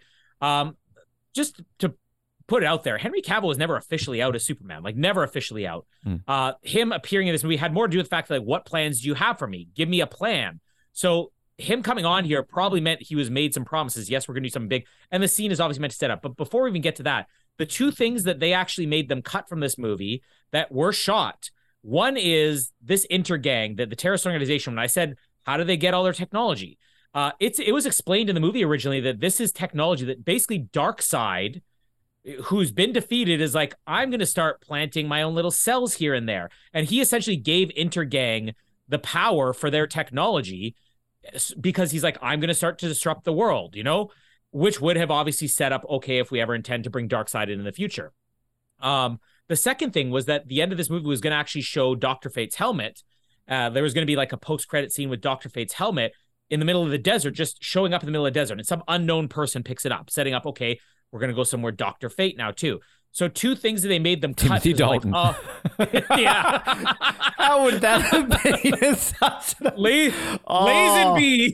That would be the greatest reveal ever. That you just see random figure. I'm picking up a helmet. What could this be? I've missed you, old buddy. Even you would lose your shit at that. Oh well, I, I told you before when when they did like the a whole episode build up where somebody's narrating a Doctor Who episode and all of a sudden they zoom out and you see it was Timothy Dalton. Like I applauded when Timothy Dalton appeared Oh. on Doctor Who, so it would be great. But like, yeah, they, they they obviously there was a lot of inner fighting here that The Rock was obviously not aware of what was going on. I think that he was maybe partly delusional, thinking, "Well, I'm pulling these strings and getting them Henry Cavill back." When it was more than likely they're like, "Well, we're going to be doing something new anyways," and they essentially said, "Well, we want to cut this. We want to cut this." He's like, "Well, you got to give me something. I need something to to secure the future." And I'm sure they had the best intention. Like James Gunn saying, "Nothing's decided. This isn't all that we're announcing." Is his backdoor way of saying if Aquaman does well, if Blue Beetle does well, if Flash does well, there's potential to continue using those. I'm sure they had the intentions. If Black Adam does well enough, we'll keep him around. But they essentially made him cut two things that would have tied it to the bigger DCU and then gave him something else that they knew wasn't going to work. Which I just think, in a weird way, like as much as you might, you know, the Rock Vanity Project, like if he's at least, like by him saying like I'm saving the DCEU, like yeah, a bit arrogant, but like I mean, I guess he's doing it with good intentions. Like going back to your point where you Yeah, said well- like he was on board with this before, you know, Henry Cavill and all that sort of stuff back in the day. Mm. Like he was obviously passionate enough about this to try and get it to a point where. You know, no, no one in DC is going to come out and say like, "Well, no one really gives a shit about us. I only care about Marvel, but we're trying people." Like, I mean, at least mm. like he would, he's trying his best to do it. Because I mean, in also all fairness, like I mean, if something's like maybe consider dying, even though we've proved it's not really. Like, if you get the biggest actor in the world tied to it, like, I mean, I'm sure even Marvel, when they saw The Rock, like, even Marvel would have been like, oh, I wish we had gotten The Rock. Like, you know. Yeah. But like, I, I don't think that they would have said, no, lose the Darkseid connection, lose the Doctor Fate helmet being picked up, but we'll give you Henry Cavill Mm. if they, because everybody's all upset. Well, why did they string him along? Th- I think this scene kind of just proves you haven't seen the last of Henry Cavill. We're doing something different for now, but you'll see him again. Because if they said we want to remove Darkseid, we want to remove this, but we'll give you Henry Cavill, there's no way that they do that unless it was essentially we will bring him back at some point in the future. It's just it's not in our it's not in the, the plans that you think you have. It's also like going back to James Gunn. Oh, those movies were never connected. They were all like, I mean, hello. I mean, I It was think very connected. What? You how is made this them not less connected. how is this not connected at all? Like, I mean, you've got the biggest name in all of the DCEU, The Rock, next to Superman. Uh, so I think that that joke failed. Where is it? Um, oh shit, that's the wrong button. Whoa, what was it? Was that another one of your fart effects? That was What happened? hang on one. Um, anyway, let's talk about this scene because holy crap, I shat myself. All right. So now I had heard rumors it was going to happen. I sort of suspected they're going to have him appear when they had the Superman's face getting burned off. Like, probably not going to happen. Uh, I think when you see Amanda Waller, that's again brilliant way of fooling the audience because Amanda, oh, Amanda Waller's the cameo, and the scene where she's basically saying, "Okay, I'm giving you one last chance. Don't mess around with us because you know, we'll we'll find a way to stop you." And he says, "Who on this earth is going to stop me?" He's like, "Maybe we'll have to call in somebody not from this earth." And then you see, you hear the voice before you see it, where he says, "Oh, I uh, hear you've been up to some trouble over here." And then you get the slow zoom up, and what do they play? They play the most iconic superhero theme of all time. Um, the real Superman theme. We get Henry Cavill, and he says, "I think we have someone to talk about Black Adam or whatever." And then boom, that's it. Like nothing was more exciting in this movie than seeing Henry Cavill. And there's been a lot of talk about how this was oh, it was just used. It was used as a, a trick to get an audience to see a movie that wasn't going to do well otherwise. There weren't that many people. Nobody is going to shell out 15 bucks to say, oh, I want to see if Henry Cavill appears. You search Google for that if you don't care about the movie. So it, it would have nothing to do with the box office performance. This is another reason why I think there is going to be an ultimate plan going forward that fits in with what James Gunn's doing, where Henry Cavill will come back. But this was the moment where the entire theater was like, and we just saw Ant Man uh, Quantumania the other night. And again, not giving away anything about the, the movie, but we've come off of multiple Marvel movies where everybody is leaving the theater now before the post credit scenes. Nobody left for the post credit scenes for Quantumania. Um, it was the the first time in two years, other than Black Adam, that I have seen people actually stick around for post credit scenes because this scene made people stick around. And there's no other credit scene after this. This is it. But this is the highlight in the entire movie. I mean, you got Viola Davis and Henry Cavill and The Rock all in one scene, and it- just the ideas that went through my head about where they could go with this. Of course, I still wanted Shazam. It still kind of bothered me that I'm like, does this mean they're not going Shazam? But like, you can't imagine a bigger matchup than Black Adam and The Rock, and sadly, we're probably never going to get it now. I just, I just wanted Henry Cavill to rock out here. He's got a mustache. yes, We've got to talk. Um, but like, yeah, I like when this scene was coming on, and like when she sort of alluded to, you know, something off this planet. I was kind of like, oh no, they're not going to have Henry. I honestly thought it was going to be Shazam, and I would have been e- equally excited. It would have been cool to kind of have like Shazam, you know, rock up here. But like as soon as it's Shazam, but they just stop before they get to his face, and then all of a sudden, da-da-da-da-da-da-da, Ramones start playing. um, like, yeah, it's just it's the trope. It's the it's the Spider Man of what the f-? like that's the that's the trope they do in Shazam one. But like it was like epic and like because I mean you know this is really like I know Zack Snyder's Justice League had him in it, but then with some reshoots. But technically, it's the first appearance of him since Justice League 2017. If you really think about it, um, so so good, so epic, and just looking at like this is the first. Is this the first time we've fully seen him in this type of Superman suit? Because this wasn't the Man of Steel This- suit. This wasn't Actually, the Justice is. League. Is it? Oh, because it looks yeah, I think shiny. it's because it's shot. So that was one of the trivia bits I read that Henry Cavill insisted that he wear the Man of Steel suit because that was he's like that was the nostalgia for me. He says I wanted the way I came into Superman to be the one I wore here because he thought at this point, you know, th- this is gonna go big places. I'm back now. Um, and he wanted this to kind of be like the rebirth of Superman, which is why he used Man of Steel. But you're right, it does look different. I I- think it's because it's so dark. I um I also like this idea, and again, this is maybe where it's going to be disappointing moving forward because I think a sequel and this sort of thing setting up makes it more exciting. Is I like this idea that you've kind of got this superhero or villain who is like, you have to stay in this one area. Like if you leave this area, Mm-hmm. you know, Superman's going to come in and kick your ass. So, I mean, that's kind of, again, like similar to like Justice League, well, let's have a league of our own and stuff like that. Like there's certain things where it's kind of disappointing that we're probably never going to see it. But um, yeah, I mean, this scene was, yeah, I had no clue. I was like, I think it was like three people in my cinema. But um, yeah, this got me excited. This uh, this got me buzzing. Like there he is. There's Henry. Oh, so we got Jamie buzzing. Still, Straight away, Colin Card now. What about the kids? Leave them. Um, yeah, so uh, sadly nothing did come of this because it was almost immediately. Like, and again, a lot of this was promotion too, because th- this talk about how the movie bombed and everything.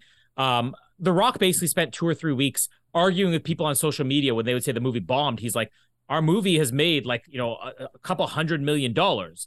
It's just this is overhype. It's a problem with when The Rock is kind of the one who went out there championing this is the rebirth of the DCU. This is a new start. This is what's going to lead to everything great to come. You've now set this up as a movie that can't fail. If if they had just promoted this as another DCU movie, they'd be like, "Oh, this movie was very successful." But it's actually kind of The Rock's fault that people are considering this a bomb because overall box office we'll get to in a second. Like it did very well. It, it did, you know, not quite as well as the other superhero movies that came out this year, but for a movie that not a lot of people knew a lot about that came out in October and you know, obviously the Rock, the Rock, this was like still the biggest opening, non-Fast and Furious opening of his career. You know, is still fantastic. In fact, let's just talk about the box office now because this is, I guess, why it killed the franchise. Um, so overall box office, uh, North America, the thing makes um, 160 million dollars. This is a movie with about a 200 million dollar budget. Worldwide box office made just shy of 400 million dollars, so very successful. Uh, opening weekend, I, I think that the projections for this were like we're hoping it'll do about 70 million dollars, and its opening weekend is 67 million dollars, so right on target. Uh, it opened ahead of Ticket to Paradise with George Clooney and Julia Roberts, which I saw the trailer for that. I'm like, man, I really want to watch this movie, but uh, I, I still haven't gotten around Somebody, to it. I, Jamie thought it somebody, I think, said they saw it like on a plane or something like that Reason They said it was terrible, but uh, filmed in Oh, Australia. well, I, I, I want to see bad George Clooney again. You've been good for see, too bad long. Julia. Roberts. Uh, let's see bad anything. We saw bad rock. Let's see bad anything. Um, but uh, yeah, it it does very well in its opening weekend. Uh, I'm actually curious, just skipping ahead to the following weekend. It was number one for the second weekend, twenty seven million dollars. So sixty percent drop, which is about normal for superhero movies and everything. Um, did good business. Number one for three weekends in a row, eighteen million. So there's no way this movie is a bomb. Uh, the overall box office for the year uh, is where you compare it to other superhero movies, and you're like, well, maybe it didn't do as well because uh, the it was the uh, 10th highest grossing film of the year, just ahead of Puss in Boots: The Last Wish, a Oh, movie that I sort of saw this afternoon, just below Sonic the Hedgehog. But like, you have this jump of Black Adam, the 10th highest grossing domestic film of the year, 168 million. Uh, Sonic the Hedgehog 2, 190 million. And then the eighth highest grossing, Thor Love and Thunder, 343 million. I find it very hard to judge any movie when we're still obviously in the pandemic era where your eighth highest grossing film of the year can actually make twice as much as your ninth highest grossing film made film of the year. There were essentially only eight movies last year that probably turned a profit. And can you even say they turned a profit? Because half these movies were sitting on the shelf for who knows how long. I mean, I think in the end, Top Gun Maverick and Avatar are like the only two movies that are legitimately probably made a profit. Maybe Black Panther as well. But um, still 10th overall box office, not bad. It's just it they built the universe up too high. At least that's what I think. I don't know if you have any thoughts on that. no, I'm just looking here. That poor Puss in Boots. I mean, what's a better film, Puss in Boots or Black Adam? I I mean, I didn't, I didn't get to watch all of Puss in Boots, but the 40 minutes that I saw before I started having to guard the door for my son running out uh, was actually a lot better than I expected. Because I've only seen the first two Shrek movies. I've never seen anything else. Um, Don't so, yeah, it wasn't that. bad. No, hope, hope they're all fit. but uh, yeah, I mean, Puss in Boots a decent movie, and that made 162 million dollars. Like that's crazy. Because I remember when that came out, I think it opened opposite Avatar, and people were like, "Oh, Puss in Boots bombed," and there you go, 162 million. That that's just evidence. Unless you made 343 million dollars, How was that? anything last year is a bomb. I feel that is the least promoted movie ever to make that amount of money. Because I didn't even realize Yeah. when you said I'm going to see Puss in Boots. I'm like, there's another Puss in Boots. Like I didn't even realize that. This is a Shrek franchise. This is a cash cow, right, for for DreamWorks. Um, so I guess we'll go through reviews. I mean, critically, this I think 38% on Rotten Tomatoes. Uh, it opened like around the 40% range. So it was from the beginning not great reviews. I feel like this one's a little bit more justified for the bad reviews because uh, the reviews weren't as like ridiculously harsh as what you get with um, you know, the DCU movies uh, for the most part. Um, uh, so one of the reviews here, it just says somebody from the website, Black Adam may end up pointing the way to an exciting future for DC films, but as a standalone experience, it's a wildly uneven letdown. Uh, we have um, uh, Maya Phillips of the New York Times called it dull, listless superhero movie that hits all the expected touchstones of the genre under the guise of a transgressive new anti-hero story.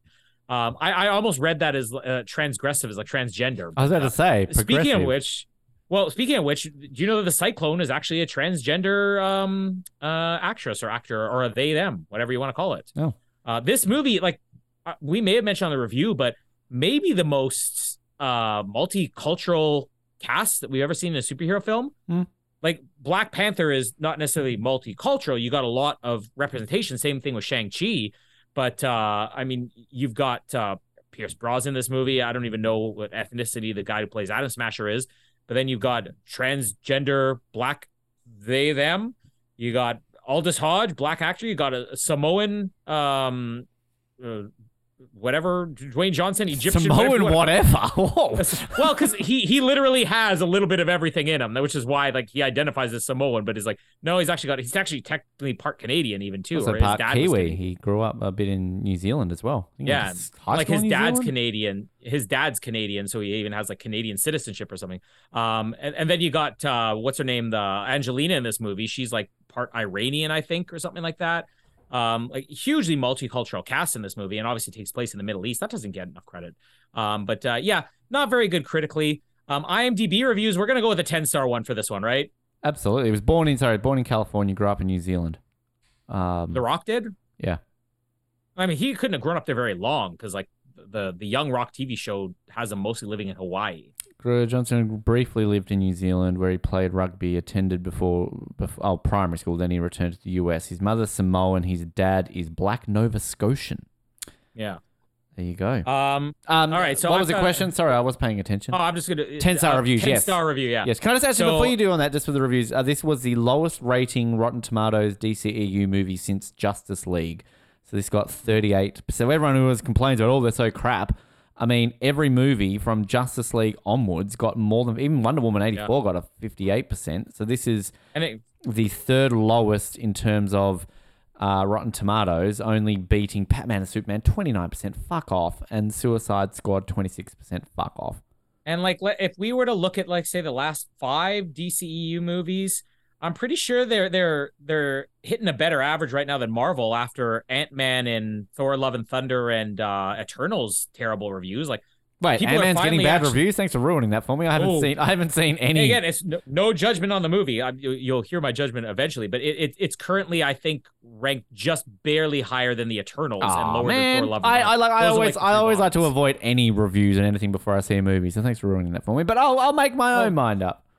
Hey, I made my own mind up. Um, I, I wasn't judged. I actually I liked knowing that it got bad reviews because I'm like, oh, I'm not going to go in with too high expectations, and then maybe you're surprised. Uh, anyways, so somebody had very high expectations that lived up to it. Is Afra Jamjad, uh, who wrote probably the week this movie came out. This movie is absolutely roller coaster of action. I love just the missing words that change the English language. the movie is absolutely roller coaster of action, epic cinematography. The no, no pause yet. The pacing of the film is best. Space, period. Space. The origin story of Black Adam with an N on the end needed to be put on the big screen. Space, space, period. Space. so many Easter eggs. So many surprises are in this movie. Space, period. Space. Being a DC fan, I can't be more happy seeing the DC is back to track kudos to Rock for making certain things possible. Space, period. Space. Don't let the critics fool you. This movie is a masterpiece. Just watch and decide for yourself. Space, period, space. The Rock was born to play this role and he absolutely nailed it. Space, period, space. JSA is amazing, especially Dr. Fate. Man, he is perfect. Now, they got one thing right. Black Adam deserves a billion dollars at box office. What's Uh, JSA? Justice Society of America. Oh, right. I like um where where is it? Critics Just Hate DC by Mario? Alvarez Pineda. I really do think that it has become a trend to hate on DC, even when they give us an amazing movie. Black Adam was truly the superhero movie I needed after feeling superhero fatigue from all the Marvel movies and series. DJ portrayed Black Adam to perfection. He was born for this role. From start to finish, the special effects, the plot, the action scenes, the acting was on point. It had me at the edge of my seat. Non stop action and non stop heroes. They really got the formula right. Okay, this is actually quite boring. Um, but okay. Megan uh, So So? What's that? Uh, plot keywords: color in title month, um, Hawkman character month, Doctor Fate character month, uh, Slow motion Uh, scene. Amphibious. no op- no opening credits month. Um, we're gonna have anything good here. Wind manipulation month. I wonder what would be on Black Adam, and that's it. We we fill a week. We've just completed wind manipulation week here. Did you on the see there was um there's a new um tornado movie coming out? It must be Anne Heche like before she died, but she's in it. Uh, like freaking Alec Baldwin's in it. It's called like Supercell Oh yeah, I or something like that. I thought that was like a parody video somebody did or I, something. was like, I think the Twister museum page shared it, didn't they? Maybe that's why you saw it as well. Um, yeah, the- Amphibious vehicle month. Mm. Um, Black Adam, Kingsman, The Golden Circle, Indiana Jones and the Kingdom shot in the abdomen month. I think that's our best one, right? Um, Black Adam, Looper, The 39 Steps, and Rampage. More rock movies. So I'm just curious if this one actually features who we think is going to feature. Female Archaeologist Month, um, Black Adam, Mortal Engines, Ammonite, and Timeline. Lara Croft is number five. She doesn't even hit a month for female Wow. archaeologist. God, sexist. Um, audio cassette month. Um, that's my favorite. Narcos, Black Adam, Bones and all, and ugh, Eternal Sunshines of the Spotless Mind. Fuck off. Oh, your favorite. Ugh. All right. Um, what did we originally do with this movie? Do you even remember? You rented it. I bought it. I'm I'm I'm changing that. I'm renting it. Um, yeah, me too. it, it fell off a little bit for me. Uh, this is only my second DC one outside of Aquaman. I'd probably maybe put Aquaman ahead of this. Um, like it, it's it's a good film. I could still watch this. It's not terrible, but it definitely doesn't hold up on a second viewing. Um, so yeah, it's just drag, lots of slow mo, convoluted. Um, you know, at least Justice uh, Aquaman has Pitbull. Um, I mean, this has Smashing Pumpkins though. When's that collaboration coming along? Tonight. yeah, tonight. Yeah, Billy Corgan. Give him a hug. Um, but no, I'll, I'll drop this down to a rent, which is uh, maybe the first time I've ever done that on a rewatch. Like, change my initial rating. Yeah, you know, it's funny because I I couldn't remember if I rented this originally. I kind of thought I did. And over the last couple of months, I've been like, you know, I actually enjoyed that movie quite a bit. And even the first half of this movie, I'm like, I, I think this is probably worthy of a buy. But there's enough problems with this, especially in the second half. The second that, ugh, the second that it gets Yep. gassy, uh, the second that Black Adam just suddenly teams up with the Just Society, but then they continue to fight for an hour, I'm like, now you've kind of lost me. I, I'm I'm not gonna put this last though.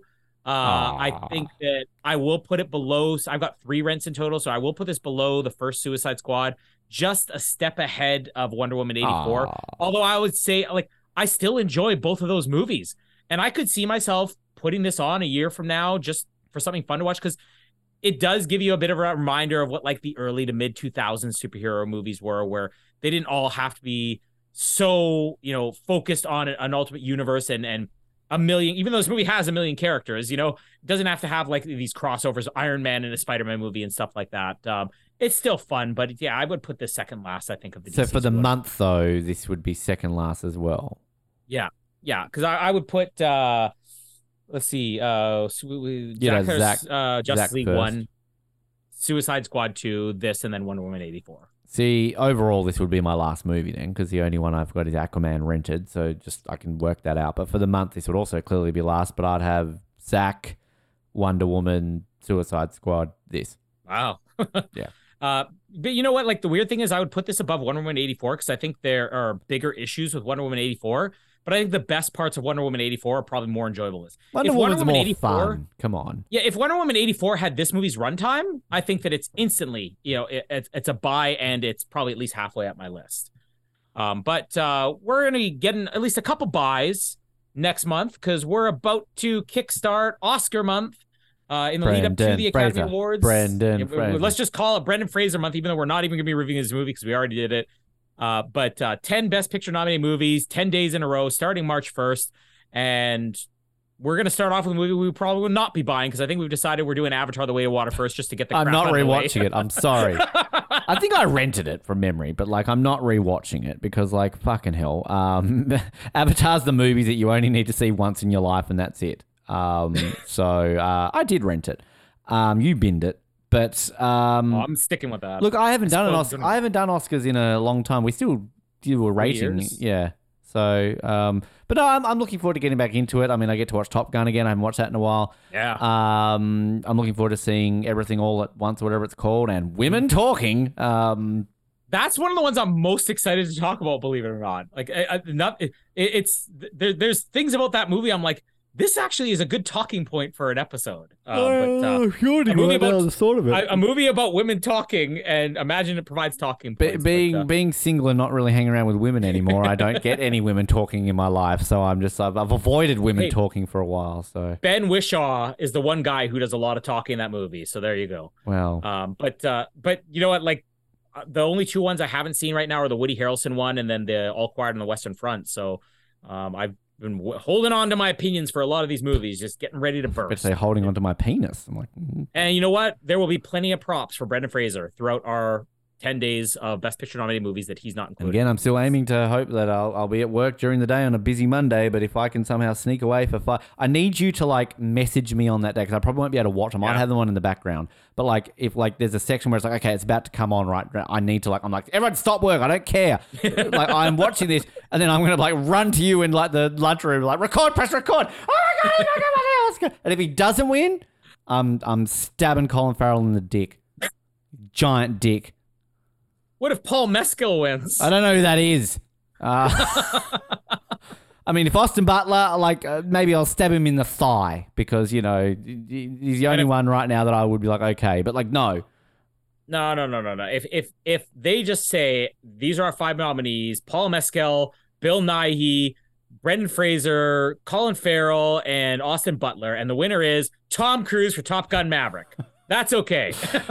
Well, yeah, but still, like, I'm sorry. I don't, I don't know. Like, no, I think Brendan's the man I want to win most of anyone, like, of in the world. Oh, Even, well, Kiefer, maybe. That would be a tough. Or Pierce. Like, if, imagine if that was like, Pierce wins, yeah. Imagine if, like the one year it's like Brendan Fraser, Kiefer Sutherland, Pierce Brosnan, uh, Arnold Schwarzenegger, and uh, Tom Cruise all in one. You're like, oh fuck, And Viola Davis as best actor, even. five way tie. Uh, uh, so we're gonna have that, and then uh, I, I keep forgetting what our actual next movie month is, which will be April. I think it's anniversary month. Oh. possibly. And we've got- Good anniversary movies this year. I uh, think. they, all tie together, kind of. Yeah, I'm pretty sure it's anniversary month. So what do we got? Like Mrs. Doubtfire and Rush and um, uh, Uh. American Graffiti. Yep, and the other one is, of course, uh, that great movie Trim, Trim Show. Are we doing Trim Show? No. Yes, I yeah, think that we might are. have been the fourth one. Yeah, Truman Show. Yeah. Uh, I yes. find so my good. book with my list in it, but it's hard to like. I'll knock shit over, but I'm pretty sure. I mean, it's two months away. We'll probably won't even end up doing it. Um, but uh, that's our next movie. And we continue to have TV recaps for uh 24 and nothing else. Uh, but sign up to our Patreon and you may hear Casper's review of Puss in Boots: The Last Wish, uh, which we recorded this afternoon. Actually, no. I think we are doing. Um, April will be Australia versus Canada month, Oh, and, and I then still got to pick my other Canadian. May is, and yes, you're right. It is Truman Show. Um, but yes, so we're we're doing tomorrow when the war began. Kids in the Hall, Brain Candy, Australia, and insert TVC Colin movie here. And you know, the, the ones that I keep wanting to cover are ones that have a lot of like a mixture of English and French language. And every version I find has no French. Well, but that's the problem. The ones I'm finding have no French subtitles. So I'm I'm I'm sliding down my list of like potential movies we're gonna pick as the other one. Yes, movies will be back in uh, another just over a month, but we'll still have movies because we have Oscars. Uh, until then, do all the things that Ben tells you to do at the end of this episode, unless he tells you That's to. not me. That's Reginald, our station hand. Do everything that Reginald tells you to do, unless he's telling you to join ISIS.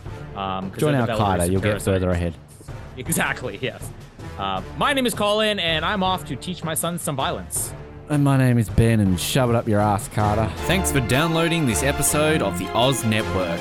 Make sure you never miss an episode by subscribing to the podcast via Apple Podcasts, Spotify, Stitcher, Google Podcasts, or by copying our RSS feed into your preferred podcast provider. And while you're there, please drop us a rating and leave us some feedback.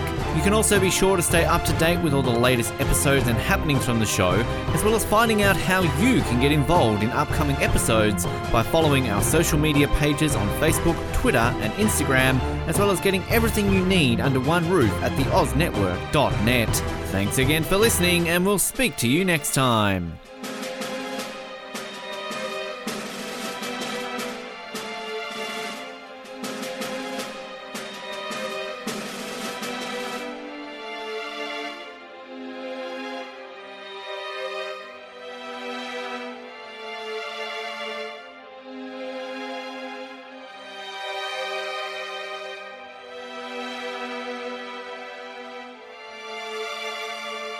You like exclusive stuff? Yes, sir. Do you like having access to your favorite podcast hosts in a way like never before? Yeah, absolutely. Do you wish you had access to our old Survivor Oz episodes that you can't find anywhere else online? Oh, yeah! If you answered yes to one, two, or all of those questions, then get excited because the Oz Network is now on Patreon.